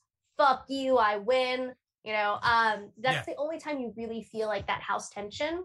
I think they they had manufactured it and like given context that wasn't in the movie, like House Atreides and House Harkonnen had been at war for like multiple generations. See the final battle on Arrakis. Like I think people would have been intrigued by that for sure, but I think the they would have gone in with expectations of seeing that and it wouldn't have delivered. Because it's not really about House Atreides, right? I mean, it is Like, House to an Atreides but is not dead, really. Yeah, not right? really their like, not really their battle. Like that's it's it, it's similar to the season eight of of Game of Thrones, right? Where Arya just kills the the the Winter King or whatever. Yeah, it's like, not even her battle. fast, she's where it just was like, all right, here Oh, we go. okay. Well, that's kind of what it was, where it was like you set up like if you're setting up like a rumble in the Dune, come Sunday, Sunday, Sunday kind of thing, and you go mm-hmm. and then it's like, oh, he loses in the first minute. Okay, well, never mind. The rumble's over. He's gone. Because that was kind Yeah. of how it felt in the book. Was like he just gets betrayed. He gets they win. I mean, the Baron Yeah. wins. Rumble's know? over, y'all. Um, Yeah. Yeah. And I mean, and I hate that guy, by the way. I hate that Baron guy. Baron. you're, won. you should. He's gross. I, Um, he's, I hate didn't, him. even know, you didn't even know that he was a pedophile. So good on you. You hated him before that. Yeah. So Yeah. Good job. Points. Um, Yes. cool. If we're gonna go down the, the long list of things that we loved about this movie, which I think is a great idea, um, Bryant, I really want to hear you talk about the Lady Jessica's costume design because you made a really great point, and I fucking love it still. Like I'm still Which freaking one? out about it. Which Uh, costume? Because there's one that stood out to me, but There's a lot. So I Yeah. so I was thinking yesterday because because we we we saw it on Sunday, Saturday, Friday, and I, then we watched it again Saturday. Um, And I was thinking it's interesting because we we did watch the miniseries, and then the 1984 was very like you said almost silly, garish. Like the it's a lot of colors. Garish is a good word for it. the the costumes just kind of feel is Fanciful? garish a good word? It's it's not cheesy. A I mean- cheesy would be garish is kind of that, right? It's like kind of Yeah. like gaudy, where it's just kind of over Yeah, the top gaud- and, yeah. and bright Okay. colors, and it's it doesn't eh, make a lot of sense. Um, for kind Also, of like because it been came it came out after Return of the Jedi, like Yes. two years after, Which right? yeah, and it really doesn't because it didn't feel lived in. It felt fake. Like a lot of the the world felt not real at It all. felt like a stage. Yeah, like it Yeah. absolutely felt yeah, like it was almost I'm- like they did like a Broadway show Yeah. of Dune and they just happened to film it, is what it felt like, just kind of all Mm. over the top. And this movie, what it did differently was it really felt a lot more lived in. Like you said, it was sleek. There's a lot more like earth tones, blacks, greens, black, you know, that kind of thing. But the exception was Jessica. All of her, all of her outfits were really colorful, really kind of stood out against what everyone else was wearing. And yesterday I was thinking, oh, it's interesting. All the Bene Gesserits were all wearing black. You know, at least all the times we've seen them so far. And, that and that she was- older lady, right? Mhm. And all the people that were with her when And she got off the- the ship, the they're all triage. Oh, yeah. They didn't wear black. Didn't they wear similar like sorry looking things? Oh no, you're thinking of uh, Jessica's entourage. Oh, uh, yeah. when they leave. We're talking about the Bene Gesserit when they Oh, okay. arrive to administer the Gom Jabbar.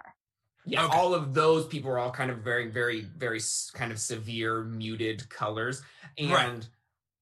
you find and you found out in this one that Jessica is kind of the rebel, right? Like she wasn't supposed to have a son; she was supposed to have a daughter, and she's kind of, you know, By the way, can you you choose? Yeah. Can you choose? she can. The Bene Gesserit, the Bene Gesserit. That's kind of one of the things that we don't get to talk about. Because yeah, I didn't. I don't know that you can choose in the future which one you have. Not so I just thought. yeah. Okay, It's just the Bene okay. Gesserit. It's one of it's kind of like their abilities, right? Like that's one of the things that makes them they, they the whole breeding program where they get sent off to kind of to to you know marry or or be with all these kind of people because they want certain aspects or traits from other places but they're only Yeah. supposed to have daughters because they they run the risk of accidentally making the Kwisatz Haderach before they're ready right that's the whole idea so she wasn't supposed to The have what? a son The, the Queen's Kwisatz. Haderach the whole chosen chosen one kind Okay, of thing um but it was interesting but there's multiple chosen ones, right? no, that what I- there, there have been people who have tried. There's no one who's succeeded. Everyone who's Oh, tried okay. to kind of go beyond the veil and kind of access both masculine and feminine sides has died, literally gone. Um, and so that's what Wait, so died because of that test. Yeah, they don't pass the test, or they, Or they go into what's called like a spice, spice trance or some sort of um, yeah, where they where their body just stops, their heart just stops because they they basically overdose. It's like an overdose on like spice. The Bene Gesserits can like change their blood to adapt to the poison.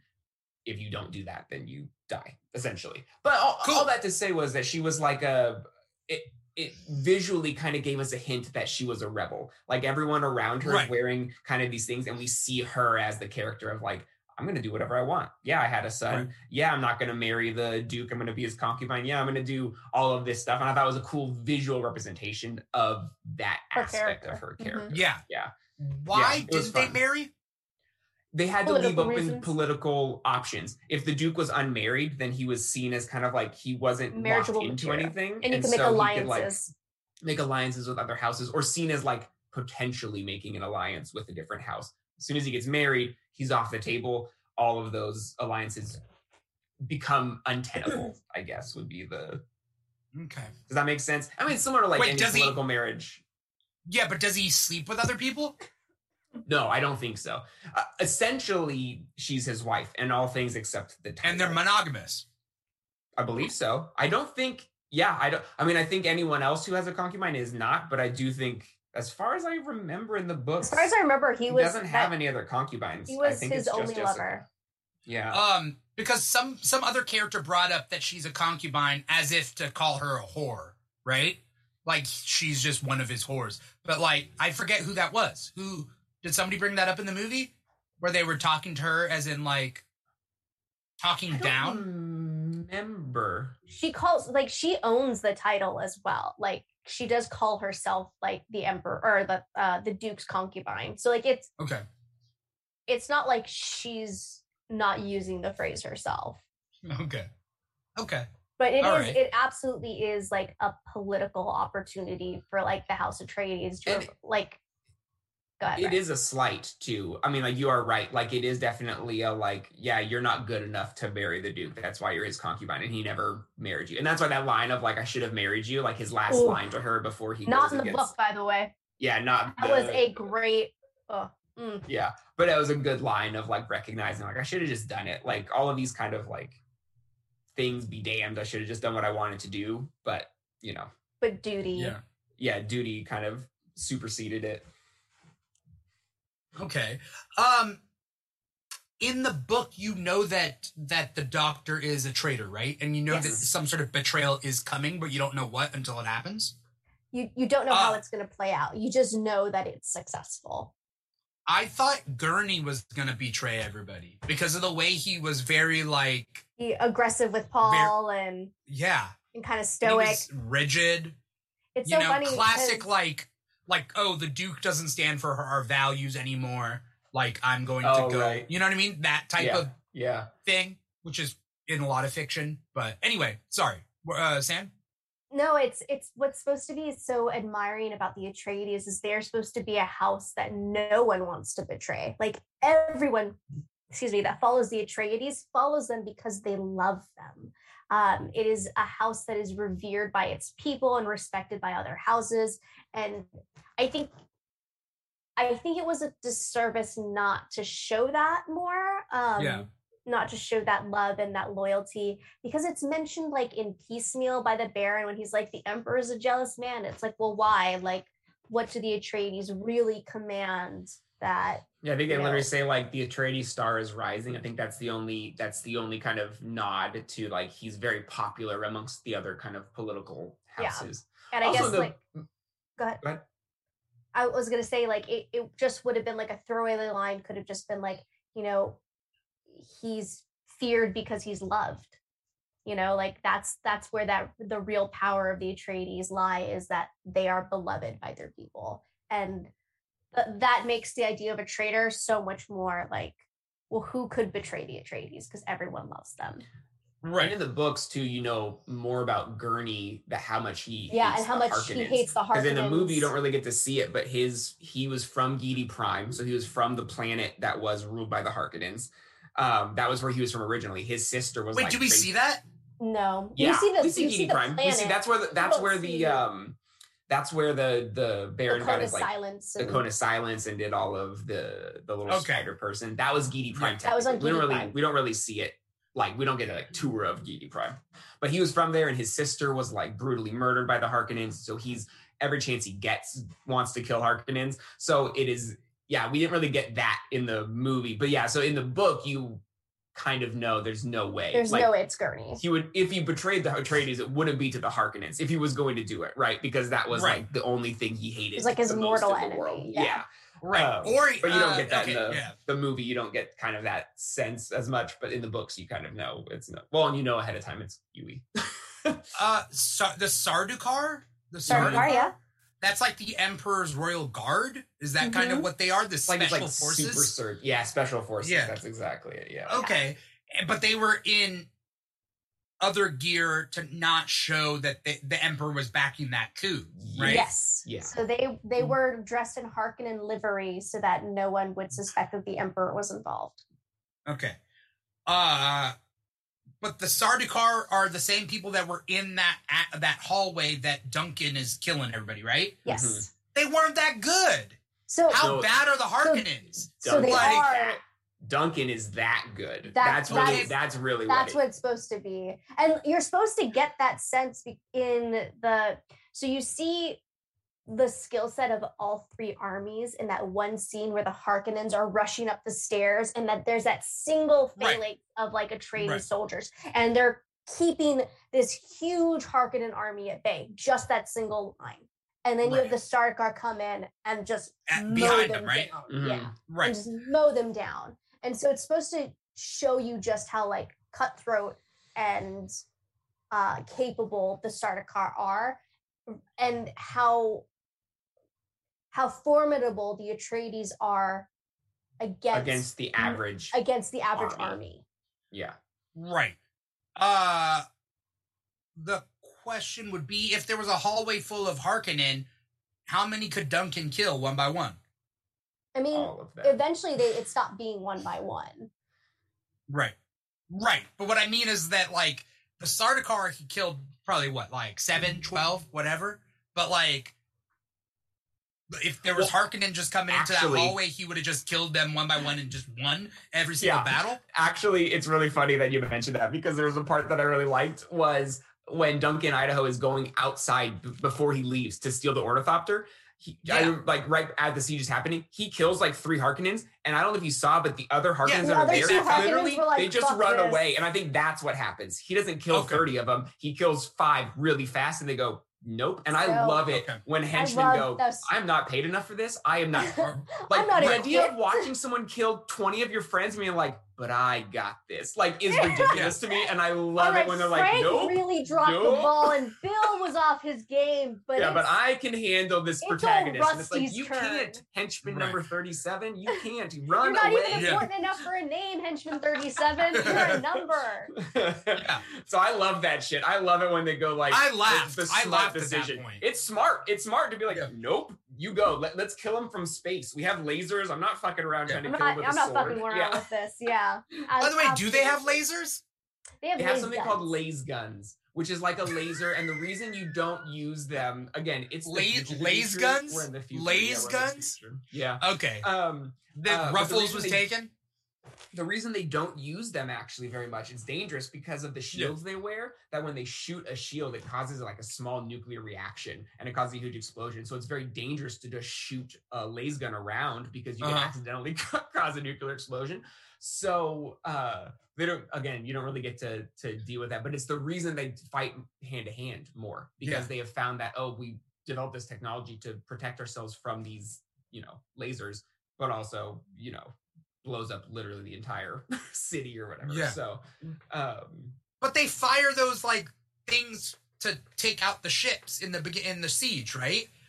Why don't you fire that at an army? because Oh, it would yeah. hit the it would hit the uh the shields.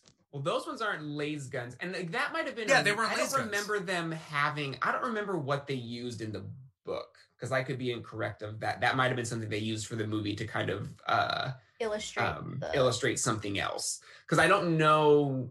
I'd have to check. I would not know. It's the top of just a head. bigger form of that mosquito looking thing, right? Because it'll Yeah. it'll go fast, but then it'll go slowly through it. like a hunter That's what they used seeker. on the on the on the on the the park ships. In That to me just looked like missiles. That just looked like Yeah. they were dropping bombs. But they But I don't it know- would it it didn't explode. It goes through the shield by going slowly, right? Yeah, Like it drills I in. think so. Yeah. I'd have to watch it again. To be fair, Yeah. You guys are gonna watch it again though. I believe right? you. Yeah, yeah, Yeah. We noticed we watched it. We watched it in IMAX, and then we watched it at home. And one of the things we noticed was in IMAX the um when they Oh, go to the, the cone of sound quality silence. in the The cone, cone of silence, you can hear a muffled speech when they're talking when it does like subtitles. And we watched it at Oh. home, and we realized, oh, you can't hear anything. It is completely silent at home, which is you get something no that was like, inkling that like they're talking at all when you're watching at home. But in IMAX, you heard like the rumble of their voices, and it was so Yeah. cool. Like the sound design in this movie is just unparalleled, and the score is so beautiful. Like going back to the siege, um, I loved, love, love, loved the reprise of the bagpipes playing over that siege. Like that was so haunting because it's the first piece of music that you hear as the Atreides are walking onto Arrakis for the first Right. time. And when you have that reprise as they're getting just wiped out, it's just so haunting and fucked up. Like it's just, it resonated so beautifully. I loved that little tidbit. Hans did such a great job with the score. Like, I cannot, like, it was so beautiful. Do you guys think it's going to win any Academy Awards or nominated? And what what do you what do you think it would get nominated for? I think it'll absolutely get nominated for best cinematography. I think it'll get nominated for best Mhm. director. I think costume design, uh, score, and sound design, obviously, probably film editing. Um, I think it could go. I think it could get nominated for Best Picture. I was telling we for were talking about last night. I was saying that because they kind of really tried to make it feel almost like a period piece, like you said with the costumes and making it feel more historical. I wonder if there's a an unconscious um, appeal to the Academy who loves they love that kind of shit, Yeah. like the King's Speech one, and I'm like, okay. Um, but I wonder if there's kind of that kind of appeal of like it, there's something familiar enough that people go, oh yeah, you know what? There's something about this movie I like. Yeah. Um, uh, but I, Well, I mean, Lord it. of the Rings, Lord of the Rings, The Two Towers, right? That was nominated for Best Picture and all that stuff. Was like it? that won a bunch of awards. Yeah. Oh yeah, well, I knew it won a bunch. I didn't know. I don't think it won Uh, best picture though. No, I don't think it won Best Picture. What did it win? Let's see. Return to the King, I think, won the best picture for that. I, I think it only won. Um.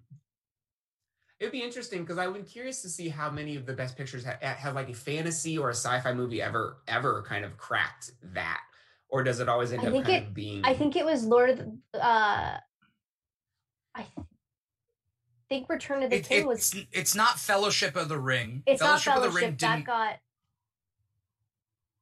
I love Fellowship of the Ring.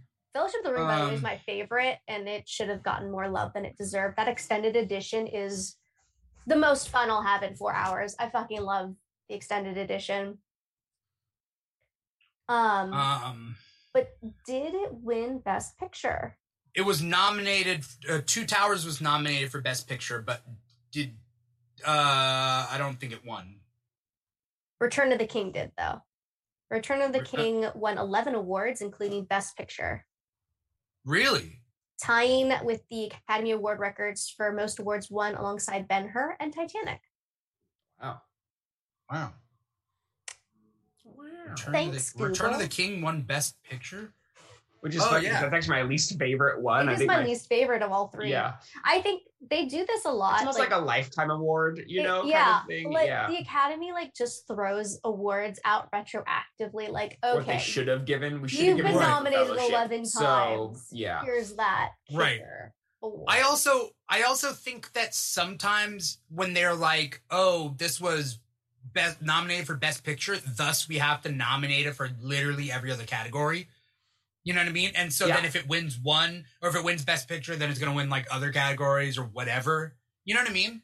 Yeah, Like, there's like- too of like if it really is the best picture, then it should have the best costuming and the best editing and the best score. Because if it doesn't have all of those things, then how is it the best picture? Right? Because like, other uh, but maybe the other movies were lacking. oh no, yeah, no, I hundred percent. And I think sometimes there's a movie that can be more than the sum of its parts, right? Where there's something that's like Right. it wasn't the best at this, but it did it did attempt to do something new or whatever. But it is interesting to be like, well, if it's really the best picture, it makes se- it follows that it should be it the follows best that it picture. should win the All majority the of, those other yeah. awards. At the very least, best director and best picture kind of go hand in hand. Like how are you You best you would, picture, but you would say the director sucks, like, or would that there was a but with really good her- director on a sucky movie. but Hurt Locker won Best Picture, and she did not pick up that Best Director nom. Like, I don't even, Huh. I don't even know if she was nominated, but she won Best Picture, and then I think her ex husband James Cameron won James it for Cameron, I Avatar, think, right, or something. won- Yeah. won Best I, I think that has to do with her being a woman A hundred because when you A hundred when yeah, you nominate absolutely. Hurt Locker, when you nominate Hurt Locker, you're nominating the the people who fight in the wars, right? Like that's the story, right? You're Yeah. nominating the men who sacrifice their life. And then when you nominate the director, Kathryn Bigelow, you're nominating a woman. Yeah. And I feel And you're like, like, oh wait, you're breaking, you know, you're breaking the the lens through which I was watching this by knowing Right. woman. Yeah. It's, Right. It's stupid. Yeah. It's so fucking this is a man this is I a man's movie. I will Come say, on. like, I I don't really eh, I don't like the Academy Awards. I just don't. Yeah. Like I don't agree with a good portion of like how they vote. And I think I Are don't you agree with their I don't agree with their demographics. Yeah, when Social I Network just- lost, Sam was like, I think done with the Wait, Academy. Social Network? So Social What- Network lost to the King's Speech. I think is what I Oh. think is the year that it I, happened. I and think Sam that's when like, that happened. And I was like, I'm, done. I'm out. Like Yeah, Was the Social when Network that great? The I think the writing was Social- good, but I as a movie, yes.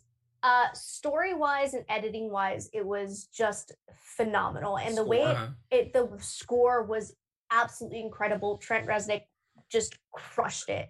Like he redefined cinema scores. right? Like you didn't have that like dun, dun, dun, dun, like you didn't have that vibe, like The atmospheric underlying kind vibe. of tension. Yeah, Um in in a lot of films before, you know, Trent Reznor did that like really ominous like, you know, score throughout Yeah. social network. It just it feels like perpetual motion. Like Yeah. this nonstop energy um occurring. Which is classic. Uh, what's his name? Um, the uh, why am I David Fincher, what? No, Aaron the right, Sorkin? uh, Aaron Sorkin. Yeah. Yeah. Aaron Sorkin. Yeah, and Uh, again phenomenal script phenomenal editing i love the sound design and the the score they were w- wonderful and to lose to the king's speech the I never saw the King's Speech, but I can't not- imagine it. it's fine. Like- it's, it's fine it's a but it's drama. every other historical Yeah. drama like they didn't try anything new like it for how groundbreaking social network was it should have won That's fair. What But else as- was as a nominated that year? that's a good question I don't remember. I know. I, I we are stealing way far from yeah, from Dune. Uh, well, I was basically I'm asking like, yeah, what would Dune be nominated for? Do you think it's gonna win, or is it too niche?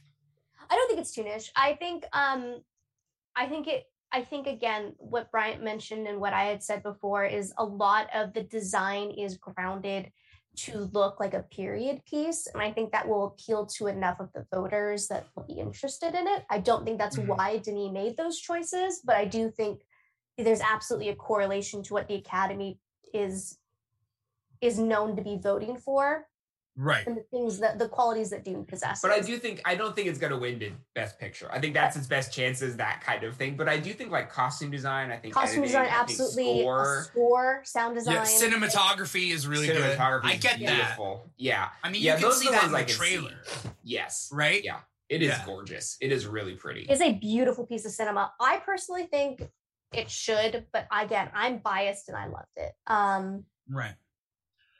i i think it again and that's why i kind of like talking to you because i can see now like where it probably fell short for a lot of the audience Some people. Yeah. yeah I Right. can absolutely see like now like where the average viewer might have been lost because as Yeah. a fan of Dune, it's beautiful and perfect. Okay. I'm glad because I'm glad that sorry, you guys no, like wait, the movie let- Let Yeah. because that's tough as a fan To me. sometimes. Well, you I think for I think the important thing for us w- was going in was expectations, having the right expectation, but also understanding that this is an adaptation, right? Like we knew we knew that they weren't going to put everything in the book, and we accept or that was in the book, right? In the movie, And and, we we accepted that. that. and we said, you know, and we can see why they made those decisions. But as an adaptation, yeah, it's fantastic. It's, It's a really phenomenal. Like, adaptation. and again, Right. Bryant Bryant makes a good point about framing expectations and what you feel as an audience you're owed. And I think when you do an adaptation or you're adapting uh, any piece of IP, uh, existing IP to the screen, I do Right. think you owe the audience the spirit of what what was written before. Like, right. you don't have to be page for page like that's that's not an adaptation like they tried to do that with the 1984 movie and it just you know it's it doesn't what you read doesn't always translate to the screen. the like screen. Bryant Bryant mentioned, you know, uh, Jessica being very emotional and very like fragile on in certain scenes and you don't really get that in the book but you get that Yeah. in her internal dialogue and so Yeah. you can see like where these decisions were made to showcase parts of the book and Right. I feel like Dune, the movie Dune, this that Denis made was so wonderfully in the spirit of what was written. And it did such a great job of not only pulling from the material, but giving the material a new spin. It, it, Right. it, it just it checked all the boxes for what an adaptation should be. Bryant, I can see you. Yeah, I was just gonna say. I also think it's. I think what for for a fan of the thing, I think what we are.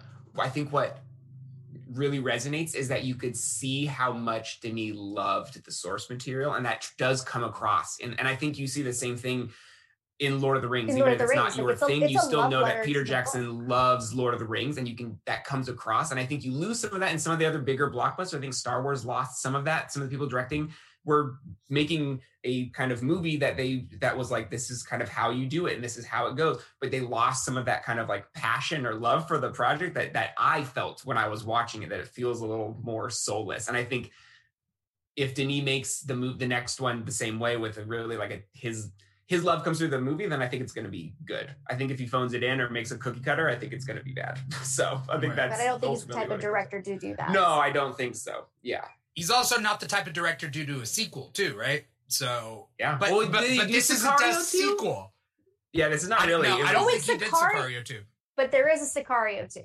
So. There is, but I don't There think is. he did I don't think he too. did it. Yeah. No, but you're right. This isn't a sequel. This is this movie was This is too much to do in one go. We're gonna have part to do this in two parts. But if you like- wanted to watch the five hour epic, we could have made a five hour movie. Yeah.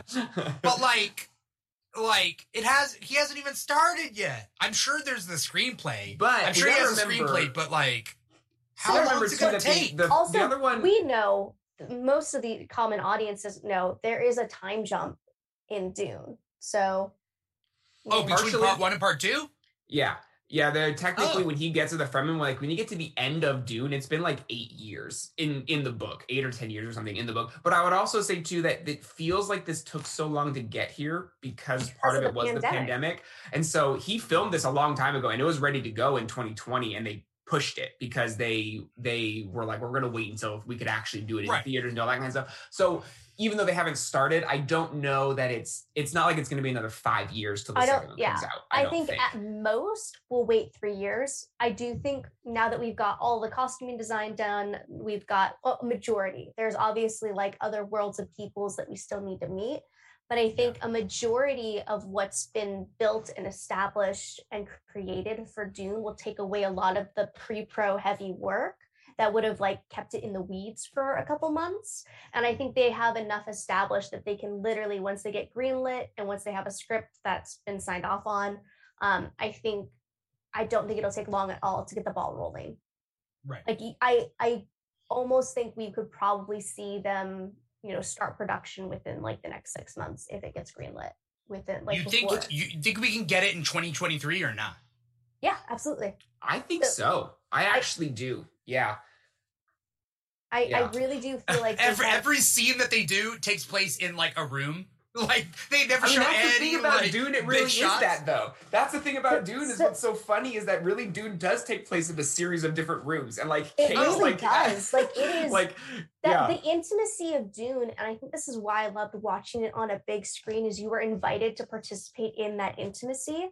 And a lot of what Dune is is conversations in a room. Like it really isn't these like huge battles. Like 90% of the time, it's Right. characters having a dialogue with each other. Like that is most of Dune. And so like Right. you're gonna see, you know, um I think they'll probably show like the water of life scenes and like which in the book is a huge orgy, and in the sci-fi miniseries is an actual orgy, and I was not ready. I was not, like, we were not ready for that. We We were were like, oh, this is the an actual Matrix. orgy. Okay. Yeah. M- This May is I Matrix part two. may I ask who takes part? Who partakes? Everyone, of the Fremen, baby. all of the Fremen. It is like a whole like once a year they they drink, they get basically stoned out of their minds and have a big orgy. Very We're talking, a, we're talking a sexual orgy or just an orgy of excess or So- whatever. When I read the book, I thought it was like an orgy of excess. oh, I Okay. always thought it was. I never Yeah, thought I it was always thought like- it was sex. They're all It's So, the, idea, like- it's the idea that like sex like bonds you as a tribe, right? Like this idea of like it's a very like tribal kind of people, and there is like Yeah. a the person that you when you feel that intimately connected to everyone around you, you're more likely to take them into account when you're making a decision, right? Right. But like when Jamis dies, people are like, "Oh shit, that guy I fucked died." Like, is that what they're they're all like? "Oh shit, I fucked him. You fucked him. Oh yeah, we all." That's right. And now we need his water. Yeah, we were all that's fuck buddies of Jamis. we were all. Uh, wait. So, I'm a friend of Jamis. uh, so, uh, Zendaya. Everybody, I'm trying to. Uh, everybody. Oh yeah, Everybody. like it's definitely not going to be in the movie. I like that is a scene I would be shocked to see them just put up a full orgy with teenagers in the movie. I don't think that's going to happen. Uh, okay. No, I don't. I I don't w- think that's okay. gonna happen either. I think Yeah. they will find another way to to do like the communal uh trance, but I don't think it's gonna be Even like a the full way they orgy. did one, I was of our oh yeah, one of our favorite scenes is When the coffee spat? scene, in the coffee. and Yeah. how uh, that was Is just it such a- coffee? yeah, they were so making coffee. making so they were all coffee. giving part of their water, right? Because It's so you had your own water in your suit. And so you were everyone was shared their water and, and contributed to this thing, and then they all shared it together. Was kind of like a it was a very intimate way of showing that kind of like ritual of the coffee making. I Yeah. thought that was so cool. Yeah. It was so such a It was cool way of showing the importance of like water. and it, you know what's it's yeah. really interesting too is because that's the scene I just realized now can be interpreted in two ways. They know that they're making coffee for the Mahdi, like it also could have been Or the Mahdi? uh uh, the Messiah. Messiah, the- the, Messiah, the the, the Paul. one, Paul. Yeah. So they, they knew that they were making Paul, coffee for Paul. Like it also could have been an act of reverence. Okay. Yeah. Um, and by the way, I'm not shaming any of that. Uh, uh, I'm just wondering what I'm supposed to be thinking right now. That's You're all. supposed to take it in the spirit in which it was given. I take it in the street. Okay, that's fair. That's fair. Um, um, not a single drop goes to waste. Not a single single drop. Yes. Um um well, so so there was I mean first uh, one of the big things that that I went into with this movie uh and we don't have much time to talk about it but I couldn't tell whether it was very like pro white colonization because like the Fremen in the, the casting in this movie are specifically like Fremen are dark, right? They're darker, should I say. Some of Mhm. them, like Jamis, are dark. And then you got Javier Bardem, who is different shades on different days. But the point Right. being is like like the the the Cala Caladan Caladanians, the Atreides. Do, do they call themselves Caladanians, or is it pretty much just the They're Atreides? I think they're just Atreides. called the Atreides. Yeah. Okay. Okay. Uh they're very, very specifically like white. Even Oscar Isaac, uh, like as a human being, is you know, he I know he's of mixed heritage, but the point still stands as far as that's concerned. But Right. um uh but then like we're we're shown like what's her name who dies? You know, she's a black Oh, actress. uh, Shut Up Mapes. Oh, she was No, incredible. uh, Leah Real Kane. quick. Kynes. Kind. Oh, Right. Liet Kynes, also amazing. Two things. Who were you quick. who are you talking about? Shut She was Up talking about the housekeeper. Uh, the house. Oh, the housekeeper who dies. Yeah. so incredible. I wish we had had more of her because her fanatical scream was Yeah. perfect. Oh my! God. I got taken God. out of it, but then I understood it. That was incredible to me. I was like, Okay. it's so hard to like nail that fanaticism. Yeah, of, yeah, like, yeah. I It, it, go ahead, Bryant. no, go ahead. Go ahead. No. It, it's just it, it's such a s- jarring spiritual like like you were overcome. Like I just I loved Right. it anyway. Sorry, go ahead. Right. I, I would say I do think uh, it is. I think it's less normative and more descriptive, if that makes sense. Of Uh, for Frank what? Herbert's for for the colonization. I okay, think so Frank Herbert. back to that. Yeah, sorry, I was just answering the the earlier Yeah. question. I think Frank Herbert is not saying this is good or bad or how it should be. We shouldn't. I think what he's sh- showing is this is what happens, and I think part of it is the entire religion of the Fremen on the planet was planted by the Bene Gesserit. it was something that was set Mm. there for other Bene Gesserit if they got in trouble to be able to use. They have like certain language, the things that would trigger, you know, like the the responses and, and get buy them safety essentially. And I think it's part of it is showing the danger of how many things do we accept that as kind of like a truth or as a thing that we're like we've always known this and how much of it is, are we actually being manipulated Yeah. by I mean, Right. and I think that's kind of what his point was is like, hey, these people have no more right to be here than anyone else, but this is the world, the power structures that we exist in are this. Not that they should be, but that's what it is. And here's kind Right. of the dangers of that power structure. and Um, is my is my thought on it. And Yeah, so I- I, think what what Dimithri's getting at, sorry, real quick, and you can tell me if I'm wrong, um, is that if this is the case, like how are we supposed to watch this through the lens that Paul is the hero? Is that correct? Uh, there was that because I did go into it being like just another white uh, uh Messiah character. Uh, I also thought about the fact that like I just uh, it, it's just classic science fiction fantasy where it's like you have this one the one right it, it it pops up so much in fiction right and in a lot of our fiction that character is white um uh and I I, I also formed a connection in my head that like that like uh regardless of what anyone believes or whatever, but like Jesus wasn't white. And I just think that's funny that ever since brown Jesus happened, like society has been chasing white Messiah to make up for the fact that he wasn't white. I don't know. Was, I was just like putting a bunch of things together. But what I was actually trying to point out is the was it deliberate casting to make the Fremen brown, let's just say, and the Atreides white? I mean, It was accurate to I- the books, right? Like not only that, like I, one, it is accurate to the books, absolutely. Okay. Like Paul is described as having like very fine bone cheek features, Yeah. like takes after his mother, yada yada yada. Um, I will say, uh, a ton of people are already unhappy about like the race stuff happening in the movie, and that's totally fine. Everyone, I, I, I didn't I didn't find I didn't Um, have a specific way that I was looking at it other than I would assume that it was deliberate casting. So then what am I hope- supposed to think? I hope so because Paul's not a hero. He's not a hero. Like Okay. he is a They're making him starts- seem like a hero though.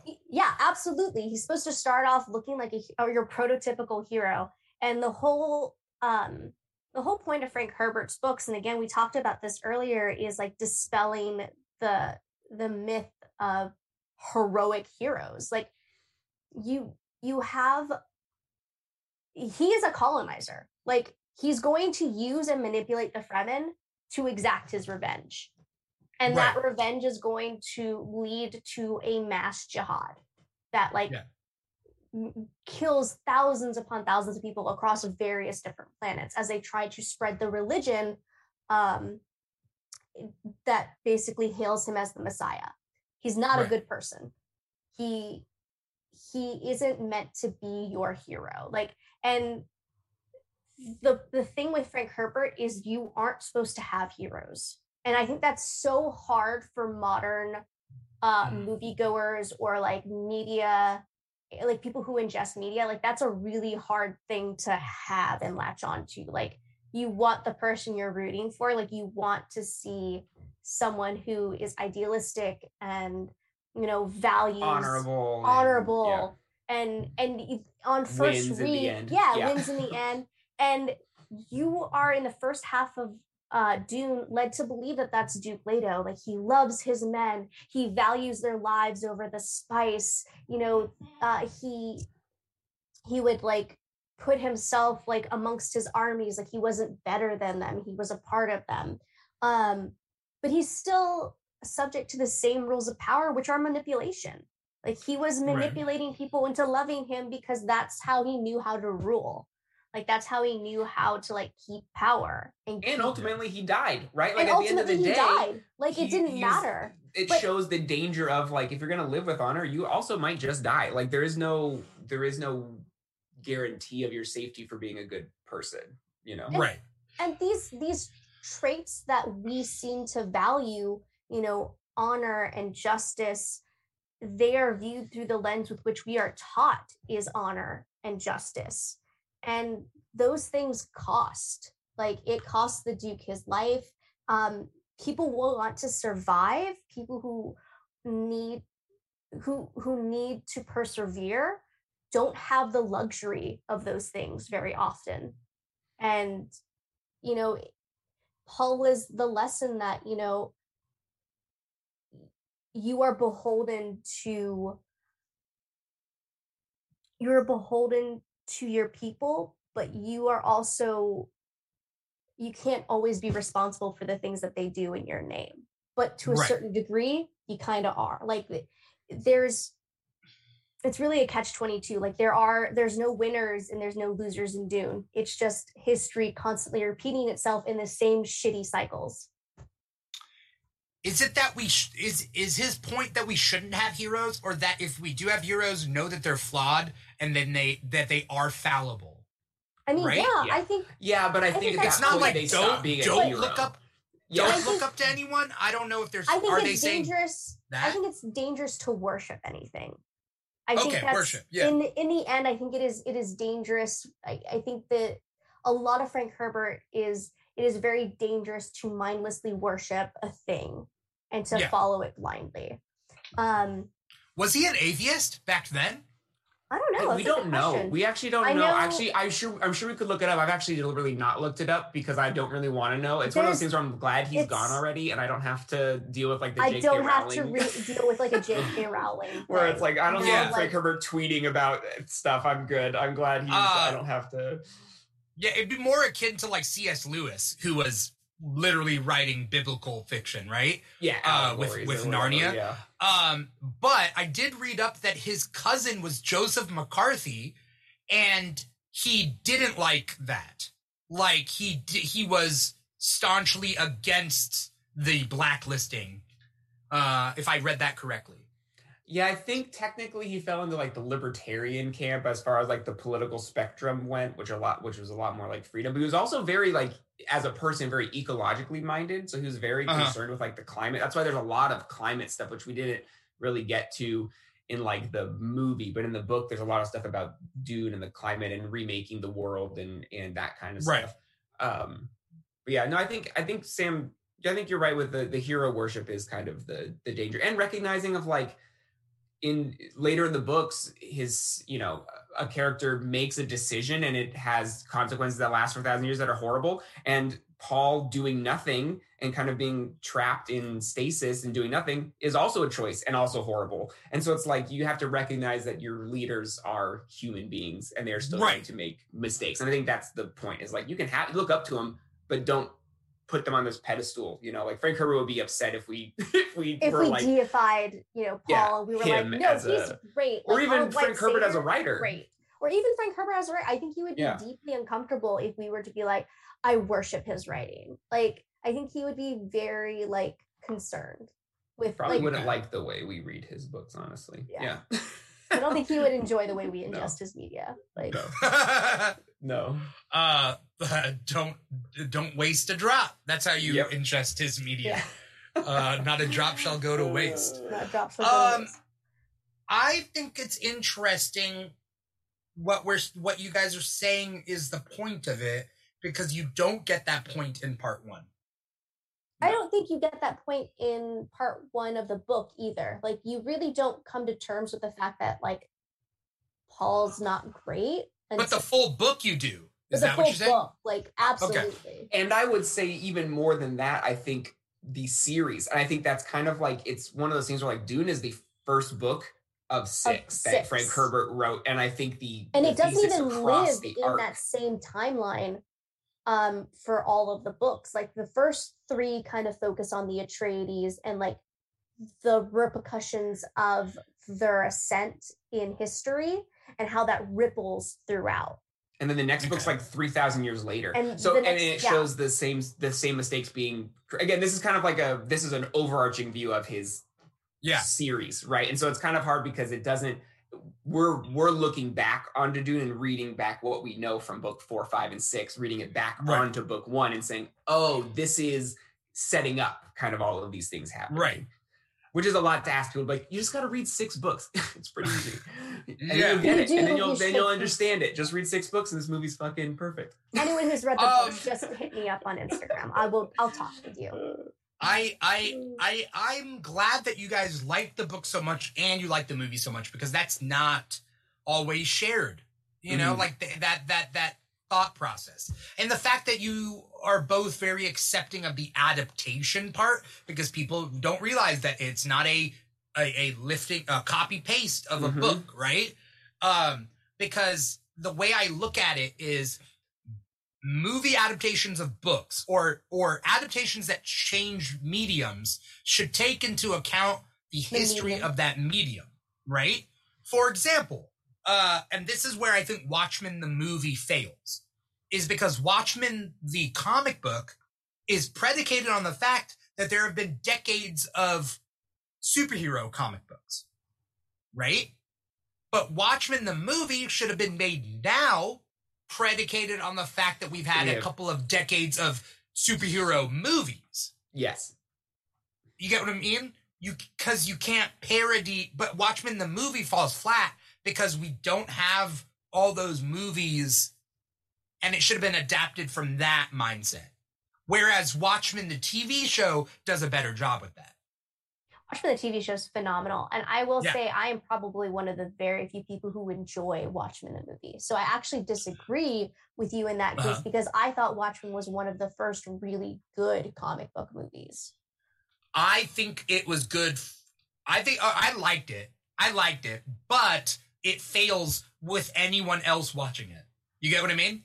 Because Um, they yeah, don't- mean, like who watch who watched Zack Snyder's Watchmen without any knowledge of superheroes or not not like a jet like a little bit of knowledge, but like understanding the where the comic was coming from. I mean, Yeah. and that's the thing is like you know your like know your audience. If you're marketing to the Watchmen audience, I think it did a great job for the Watchmen audience. Not all things are made for all people. I think Dune definitely did its best to be accessible.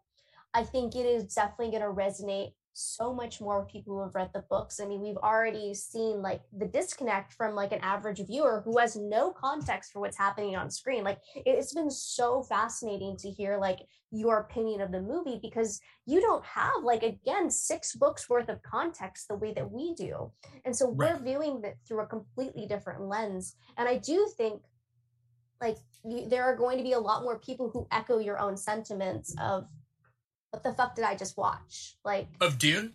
of dune and i Well, think not Yeah. even that, but just a like, yeah, the, it, the, the ending for us made sense, and it felt like a complete part of that story for us because we're like, oh, this is the Paul's story, and from now on he's Muad'Dib, and that's a different story. But for someone who doesn't know, you're like, this is in the middle of a, you just ended in the middle of a story. This wasn't even an ending. It was just a, just a to be continued. It's like an anime Right. kind of one piece ending, you know? yeah right. it felt like a it, it probably felt like a lost ending for you guys like oh this is a cliffhanger. Like we didn't even get to see the inside of a ch or a sietch i've listened to the audiobooks. Here's another here's another like minor thing that kind of really threw me with the movie. I think one of the like very few things is i listened to the audiobooks. Simon Vance is amazing. Um and so i've had six books of the way these things are pronounced and so to hear it be pronounced Seach really threw me off. I'm like, what the fuck is a Seach? I know what a CH is. I know what a I know Oh. I know who Cheney is. And to hear it be Chani and you know CH, and I think he even says Jameis's name differently as well too. Jamis or something like Jamis, yeah. I'm like, oh wait, hold on. We're doing the Avatar thing where it's Ong, not Aang. All right, I just Yeah. gotta I just gotta soak that in and let that just be what it is. And it's you know it's it's I'm sure other people read it as Cheney or, or as Chani and, uh, and read it as uh, Seach instead of CH. But having listened to the audiobooks, that just really like You read it as C H? it's CH. It's it's S I Like Italian C H. C H. Yeah, CH. It's a CH. CH. Uh, you like it, the cave? Uh, very spicy. CH. uh, It's a spicy cave. Uh, Denny, Denny Villeneuve. Rel- rel- Denny Villeneuve. Denny Villeneuve. Villeneuve. I think the L's are silent. The The new Villeneuve. Sneaky Villeneuve. Villeneuve. Villeneuve. Um, Uh, Anyway, uh, so as we as we close this episode, this episode's been a really interesting episode. Um, um, um, for me and hopefully for you guys, uh, and for the audience out there uh, who are listening and or watching. Um, I want you guys to hype me on part two without spoiling too much, I guess. I know the broad strokes, but like, can you guys get me excited for part two? I'm excited. I, okay, no, let me put it. I will see part two opening day. There's an orgy. Got him. Will, will there be, will there be, Whoa! uh, I don't know. But the point being is like, like, it, I guess. are if- you saying trust you guys that it will? Don't trust me. Trust Denny. Trust Denny. I would say if you enjoyed if you enjoyed the kind of like the Fremen stuff that you saw already, the Fremen culture and kind of the Fremen rituals and that Yeah. whole kind of world, then Yeah. you should be real excited for part two because that really is you get deep into that world and and they're so like the Sardaukar these badasses, you know, and the and amazing. The Fremen just put them to rip 'em to shame. shreds. And the- Just- that's just incredible. Also, and it's so interesting. Again, I just want to go back to like showing the different battle strategies of the various armies and how you have the Sardaukar who's supposed to be like unstoppable, and the Fremen completely take them by surprise. Like that's Guerrilla they're so- underestimated. Viet- Yeah. Vietnam? Is it is it a Vietnam allegory? Or- it Um, could have been. This is it sixty could have been- This is the '60s. Yeah, this was 65. So this would have been Mm. pre or like post Cuban Missile Crisis, probably pre. We were probably just getting into Vietnam. I'd have to look. Don't, don't quote me on that.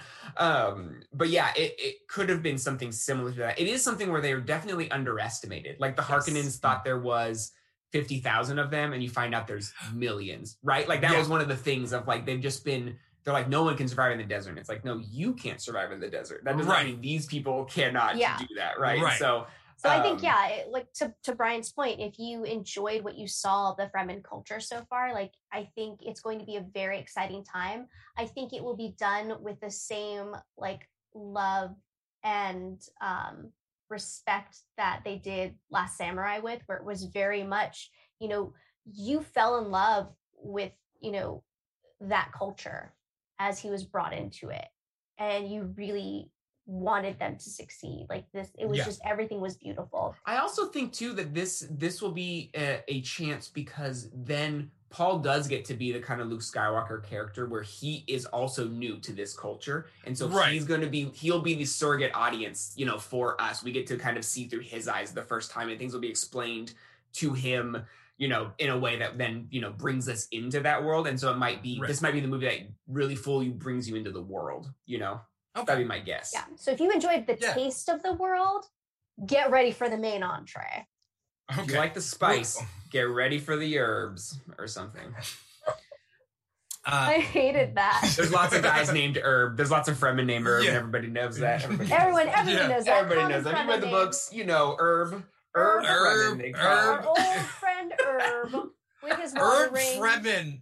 Herb Fremen sounds Herb like Fremen. Uh, an ac- uh, I like a lawyer, an accountant. I'm not quite sure. No, you're thinking of Morgan. Their their accountant Morgan Fremen. Who's Morgan Fremen? Who's Morgan Got it. Fremen? Morgan Was that Freeman. from something? Morgan Freeman. Oh, it's fine. oh, Oh, okay. you It's Okay. all I know right. I that. just dropped a letter and I thought everyone would pick it up. It's fine. I didn't pick it up. fault. It's not your Yeah. fault. You just left the E on the ground. Morgan all good. Fremen. I was like Morgan Fremen. Hmm. Morgan Freeman. Okay. That guy's Uh, voice sounds Pol- uh, incredible. Uh, shout out to Polar Knights out there on Twitch. Polar Knight says good morning. Good so I don't know where Good I don't know where. Polar Polar Knights. Are you from England? Because we have some fans from England. Maybe Eight hours. eight, 15. No, but that's only uh they're eight hours ahead. So that's uh like four three in the morning. He's yeah, three twelve PM in the morning. right, go to sleep. Yeah. You know. Uh but Polar Knight says part two is only part two of four if they follow the order of the books. What does that mean? yes. So it means that you don't have, it just doesn't end at part two. You will also have, if we are lucky, we will get Dune Messiah. If we are even luckier, we will get Children of Dune. And the idea of getting, I loved, so minor tangent. I love Dune Messiah. It is not everyone's favorite. Um, but I think it has some of Frank Herbert's most beautiful prose. Um, it is also the return of Duncan. I am going to spoil that. Um, the books have been out 60 years. I don't feel bad about it. Okay, Um, fine. Dunk, Dunk, uh, Duncan D's. So it's the return of Duncan D's, and you see Duncan um, D's nuts. Duncan Nuts. D's nuts, Duncan D's hose. Um, so it's the return of Duncan. It's you see more of. You see the um, consequences. Wait, how? How the does that happen? Just They gotta read the him, books, man. or read, whatever, maybe. Read Surprise. six books. Actually, you don't need to read six books. If you really wanted to stop, um, you could stop technically at Children of Dune. You don't have to read Heretics or God Emperor or Chapter House. Those are listed out of order. Sorry. Um, Okay. You don't have to read those. If you want just the Atreides line, you can kind of technically end it at Children of Dune. I love God Emperor. I think it would make such a sick fucking anime.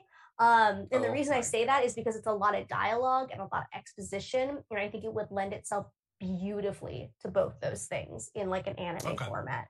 Um, you also get like a worm human, which is like kind of the the inspiration behind Jabba the Hutt. Um, you get a worm human, very cool, horrifying. Um, and then with heretics, you you see the effects of like the Atreides and like what they did to the time stream. to Great, the universe. great. But yeah, no, the part two of four, it's Chil- uh, Dune Messiah is the next one that follows like after the after Paul is victorious, kind of the consequences of that and how that weighs heavy, and then Children of Dune is kind of his the conclusion of his saga. Um, Okay. but it is they're both really good. Yeah, it would be and cool if they deals did a lot them. with like the sins of the father, like, and when we say sins of the father, we mean um the sins of Paul. Uh, deals a lot of like Oh, okay. repercussions of like what Paul has done. Uh, is there time travel in Dune? No. Well, Ti- there time is- travel in the sense of like the the story spans over thousands of years, and but not a- like oh, and I guess the you And- do and have the access to like to communicate with your past selves. That's the only like time travel. Really? Hmm. it's pretty dope. Hmm. It's pretty. It is dope. it's really dope. It is like premium like psychedelic sci-fi shit. Yeah. Shout Yeah. out to Polar. I don't think I don't I think love that you read the books. Find me on Instagram so we can talk. Uh, Frank Herbert liked mushrooms. That's all I remember. I read up on the thing. He was Oh, a interesting. fan. Yeah, because I was I thought I I had heard that he didn't do really any drugs, but there's stuff where I'm like, this It- is an out of body experience, and I would be surprised he didn't do LSD or Yeah. a- acid the or way he describes tapping into like the the Your past, doors like, of the past lives it really does feel like he had to have been on a trip because it is just so beautifully illustrated and so visceral that it's like you had to have seen this because there's no way you're just describing this like out your ass I- like it's Is it's there so- reincarnation? in a Okay, way all right. Oh yeah, All right. in a way there's an abomination, and that that um, that is in a sense a reincarnation, but not really. Okay. well, there's Yeah. If you if you like orgies, If you like reincarnation, If you like orgies, reincarnation. uh, re- yeah uh, Uh, that Dune may be the the new franchise for you. we got those orgies and we got those gholas baby Yep. What are the gholas? I Ah. know. That's Anyone look watching that. the podcast can't see my faces, which No. which Oh, they Like can't any see of me our doing faces, any of my you like can't- yeah, my little shoulder No. shrugs. my little shoulder None of it. shrug. not I look like a everything little- we've been doing. We should I look just like a little describe it. wormy boy. I look like a little wormy boy just wriggling around on screen. I should I should get an outside person to do an audio track that describes our movements. And now Sam Samantha writhes is writhing around chair. like a crazy person. She looks like a white man dancing. I'm yeah, a I'll just- Santa Trout. um, thank you both of you for coming on the show and talking with me about Dune. Um, I'm amazed at the the knowledge that you two have that I do not have. Um, uh, I I don't know where I stand as far as should I read the books. I know that you guys are gonna say read the books, And you can listen to the books. Just listen to them. The, the okay, audiobook's I might incredible. do that. Yeah, It's incredible. I would say before I ever recommended a, the book to someone, I would recommend the audiobook ahead of the book itself. The Because parts itself of it are dramatized. It is really beautiful and a it's really well beautiful done. audiobook, but also, like you mentioned, like with the sci-fi naming of things, it can Yeah. be very confusing to just drop into that world and just see it on the page and be like, "What the fuck are these weird ass names? What is Yeah. a lays It gun? is- what is like It is the it's the equivalent of have you ever tried reading Shakespeare and then you watch someone perform Shakespeare and you're like, Yeah, oh, if I they're get doing it. it correctly, I yeah. get That's Shakespeare. Like this is what it is. And you try reading, you're like, what the fuck are you talking about? And it is, Yeah. I think in that way, it really does kind of translate well. Dune Listening to it, you're like, so oh, I understand. Yeah. when you Yeah. listen to it. Um, The audiobook is I- worth listening to. And you can just do it when you're driving or whatever, but that is worth, honestly, worth doing. worth it. Okay. Um, I think it's totally valid that you came out of Dune like being like, "What the fuck did I just watch?" Like more I'm so- questions. it wasn't. Uh, it wasn't passing judgment per se. It wasn't me saying it was bad because I thought it was good. I think it, I thought it was very It well was just put like, together. what? But am you missing? just- 'Cause you I'm just- missing something. yeah. Yeah, yeah. yeah, yeah there's a lot That's of the ex- world that you it, it I, I now that we've talked i'm noticing like oh you didn't get to enjoy like all of this nuance because you know there were parts of it that were missing for you and i think Right. that those that's a completely valid criticism i think a lot of people are going to have and i'm so glad like i got to have this dialogue with you because like i said to bryant like our friend group we've we've we've lived with dune for years for years. Um we love the books and so having that outside perspective like we absolutely didn't like draw any lines of like oh what would someone who has never read the books think of the movie? And i love that i was able to like have this conversation with you. Right. Uh, yeah. I mean, the same thing goes for like when I when I do like Marvel stuff. It's like, what about the people who don't read the comics? Like, what do they think? I it's hard for me to to remember because I remember every little bits and piece of like of of Marvel stuff because that's my jam, right? But Mhm. like when when I if I talk to my mom, she like my mom's seen a good amount of Spider-Man movies, but if I asked her to like tell me what happened, she'd be like, "Oh, I don't he know." swung around on his web Yeah, and there's James Franco. Like she remembers James Franco, you know. So Plus, uh, uh, uh, I miss James Franco, Harry Osborn personally. he was a Goodness. great harry He's good. osborn That, that Spider-Man di- series, that first movie was so good. that second movie was really good too because I think that's when you Yeah. got most of James Franco. And I Yeah. will say I love James Franco and Tobey Maguire. Like you felt that like how fucking dare you? You're my best Betrayal. friend. Like you Mhm. felt Right. that. Like Right. I'm kept like he did such a great job of like I'm shut out from my father and the best friend that I thought I was like so close with. Like it turns out I'm shut off from him. Like, is there no one that like will let me into their lives like properly? And you just you really felt that isolation from him. So good. Same Yeah. thing with Stick Pyro around from for part two of the podcast. We're doing Spider-Man. We're doing, We're doing Spider-Man too. Yeah, we'll take a Yeah. five-minute break. We'll be right Yeah. back. Um, I'm I'm I've been uh I've been uh some uh somebody at Stream Lounge. This there's a new app called Stream Lounge. Uh, asked me whether I wanted to come and do a thing on like create an account and like do a thing on them. Uh, but that I might give a shot. Basically, you could watch a Netflix, either Netflix or Disney Plus. You could pick one and pick whatever you want and just watch it and then commentate with a webcam at the oh same no. time.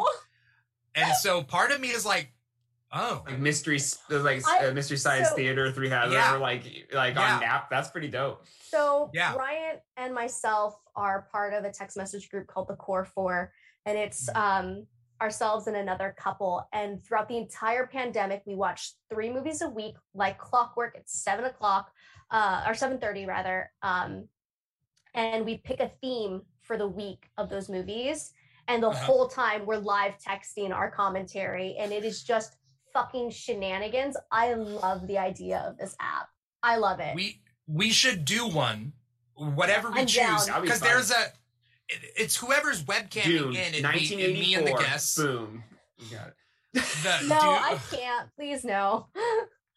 I will be honest. I've seen it once, and that was No, really it's good. You shouldn't like, watch it. We good. should pick a good movie. We should pick a good movie. Okay. Yeah. uh, it's whatever's on Netflix or Disney Plus, and then they're Got it. working on Amazon. But I told them I was like, I want HBO Max. Like, if you guys can get HBO Max, that would help me a lot because there's so much stuff. Oh yeah, I watch because or would DC watch. is on there, so you would Yeah. get both the DC. and I would love to watch Yeah. Batman the animated series. Oh like my again. God. Have and you watched do the a- Harley Quinn one? Yeah. The new Harley Quinn's Yeah. so Oh good. God, I Harley Quinn is. Harley Quinn is so Harley good. Quinn. Young So Justice is back on Oh, now. I love it it. really? Got- And they just Yeah, got season greenlit for the four. Fourth season. I love Ooh. it. Well, they Um, just start. They just released the fourth or a couple episodes into Yeah. the fourth. Yeah, um, yeah, yeah, yeah. and I will say, like, I would love to do Batman the Animated Series, especially when Tim Drake comes on, because shout out to Bryant's stepbrother. That's the voice of Tim Drake. Your the stepbrother- Batman the- in Batman It- the animated series. Yeah. Your, your stepbrother was the voice of Tim Drake in the, Yeah, in the for our- animated series. For your birthday one year, I got the I bought the Batman the complete animated series box set. I had him sign the the DVDs that he was on for her birthday uh one year. Yep. That's Yeah. awesome. Yeah. So and hadn't I mean, Sam and I are both Tim Drake fans, right? huge Tim Drake fans. So Yeah, yeah. Uh, that's cool. That's super cool. super dope. That'd Um, be fun. Yeah. Um, but yeah, no, we should do something like that. You know, I'm if, here for if it. you, That'd be if really you two wanna if you two wanna pick something on Netflix and Disney Plus, we can do something, either a TV show or a movie. And uh, but I, I'm also thinking to myself, like, like whether I want to watch something new, but then I wouldn't comment on it. But if I watch something old, I would comment on it, and that Yeah, might be a I better think- experience. I think it's you always I a think better so. experience for, especially for us when we're watching movies together with the core four. It's always so much more fun when we've seen the movies before. Yeah. Like we just did the Because you know what's coming. series. You know what's You coming know what's and coming, you Yeah. and you're like, Yeah. girl, get the fuck out of there, run! Yeah, And, yeah. like, yeah, It's so Yeah. great. yeah. There's yeah, a chat in it too in the app. So there's like it. webcams, there's the movie, and like whoever's viewing it has to have their own account as well. But it syncs it all up. Nice. So that's, cool. that's, That's how it works. We might have to try So, our like- movie nights that way. We might That have would tried be because fun. we've been manually syncing our movies together. Oh, We're really? like, This way- three, You just literally play. Yeah. Yeah. This way, it, it syncs it all up as long as everybody has their own Netflix account or Disney Plus account or whatever. And Well, then and then there's a that cha- app. there's like a text chat, and then there's your webcams. So, I That's love that. That's, That's really really cool. fucking dope. I love that a Yeah. lot. so us in I'm gonna for be anything. I'm gonna be starting that soon. So I'll definitely keep you guys Yeah. Yeah. That'd be so fun. Um, uh, so thank you both of you for coming on the show. Thank you to the audience out there for listening or watching. If you're watching us, you're watching us on Facebook, YouTube, Twitch, or our number one streaming platform, volume.com, where you can find us volume.com slash the Keeg Show. Uh, but if you're listening to us, you're listening to the podcast form uh, of this show, which is on Apple Podcasts, Google Play, Spotify, SoundCloud, and iHeartRadio. Uh, we're on all of that. You can also find us on social media where we post our schedules and all that, all those goodies uh, on Instagram and TikTok at the Keeg Show. Uh, you could also tweet at us at, at the Keeg Show on Twitter. Um, but uh, uh, uh, well, you know, nobody ever does. But you, could. could. tweet at us. You really You could. could. Um, you could be the first. Don't yeah, you want that honor? Yeah. Uh, It's a race. both of you though uh bryant thank you so much for coming on the show Thank What is you. your social media could you say your social media out loud if you have anything coming up if you want to plug anything uh let people know Nope, and I have not posted a picture on Instagram since 2014, but it's Bryant Davey. So if you really wanted to, you could, but there's really not a lot going on. I apologize. I'm bad at social media. You you I'm just here for the ride. He's man. I'm living like yeah. he's living the, Why? the dream of like unplugging from social media. It it really is very impressive. kind of nice. I'm the i opposite. i i don't want to call, call out anyone in particular nobody here i'll tell you that but there are a lot of ugly people on instagram doing instagrams every single day bryant you haven't done it since 2014 what the Yeah. what is this world we Look, live they're in missing out on that beautiful face. They're at- missing out I mean, we did get a anymore. comment. I'm gonna read a comment. Uh, uh, we got a comment on Instagram as we got started from a queer tomorrow. Um, is it? I'm assuming one of your one of your guys' people uh, No, says. but it's, It's funny. one of mine. Uh, Oh, okay. Uh, a queer tomorrow on the Instagram post says, "Okay, but at Sam Young, your man's be looking fancy in all caps. You can tell him a stranger on the internet said so. Laugh emoji, blue heart." wow, a blue heart. Yeah, for the eyes of a bod. Maybe I don't know. I'm just projecting. Okay. But anyway, your man's looking fancy. Yeah, I am looking fancy. Yeah, You no, are I, looking I. I, um, yeah, I've, I've deleted it all off my phone, and honestly, my life's great. But, um, but you know what? I'm here for you, not for me. You know, that's uh, that's what All I right. We'll we'll just turn your Instagram into the Keeg satellite Yeah. Instagram then. I love it, love We'll it. just Love it. I have, I have, funnel a I have bunch of 175 followers, and you are welcome to them. There we go. There we A go. wealth of I- followers. I shall I shall eat them up like Armie Hammer. You're- Uh, not Yeah, a drop do- shall go to waste. Not a Yes, drop gotta shall devour your waste. K-pops. yes, my cake pops. Um, I just ate a cake pop that was like colored like a candy It- corn. Yeah, But but it, it- had the red filling. I fucking saw that. I It saw that. did That not. wasn't. Yeah, it was not was not a candy corn K-pop. flavored. that was That's not a K-pop. disappointing. That's a That's K-pop. disappointing. That was hundred percent. I know you. I see a fellow cannibal. Not that I am one. Uh oh. Shit. Uh oh. Uh Sam. oh. Sam. Um, Sam, what's your social media? Where can we find you? Do you have any plugs? Anything coming up? Uh, I am at at Sam Young. Um, because I'm forever young. Y o u n g.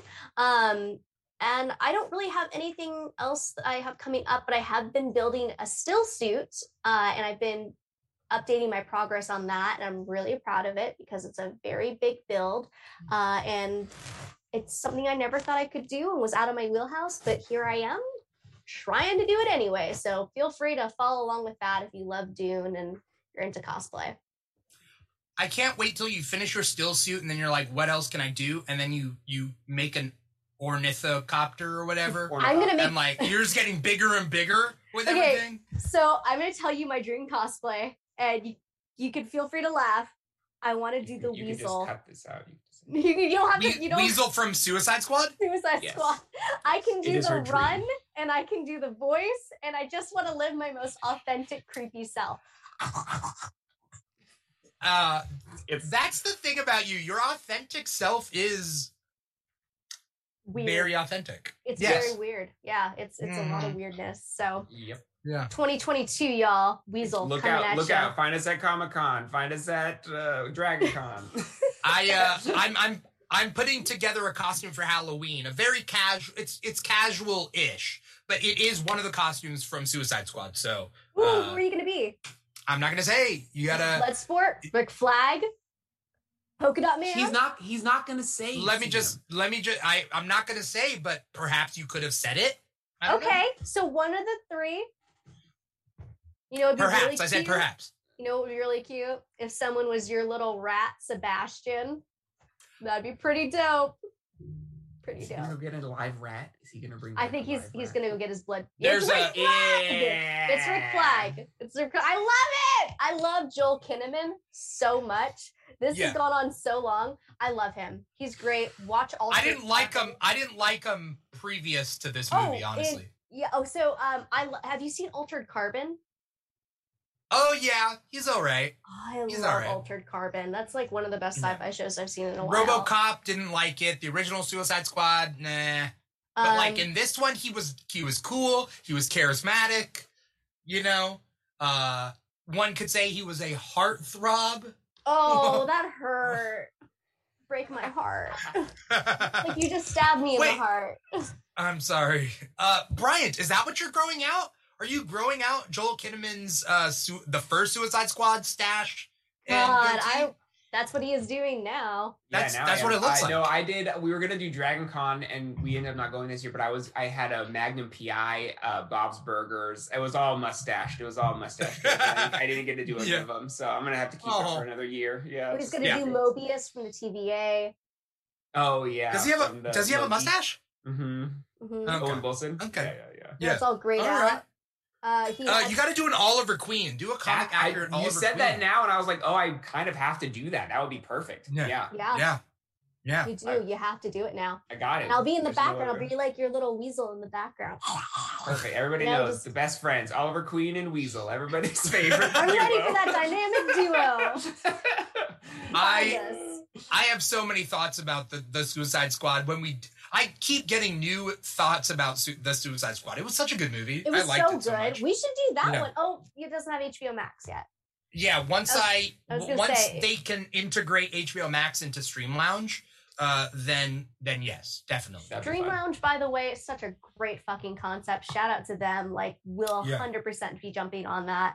Yeah. Um, Yeah. It's a cool idea. yeah, that was a great Yeah. idea. Um, I will definitely hit you guys up because I would love to do one with you both of y'all. All right. So, would love that. We'll do it. Can't wait. Uh, thank you, thank you, everybody out there for listening to us talk about Dune and all those Dune books and movies and the movie that just came out. Um, Bryant, Sam, thanks again for coming on the show and talking with me. Um, uh, peace out, everybody. Once again, I'm your host, Dimithri Perera. This has been the Keeg Live talking about Dune. Take care, everybody. Bye.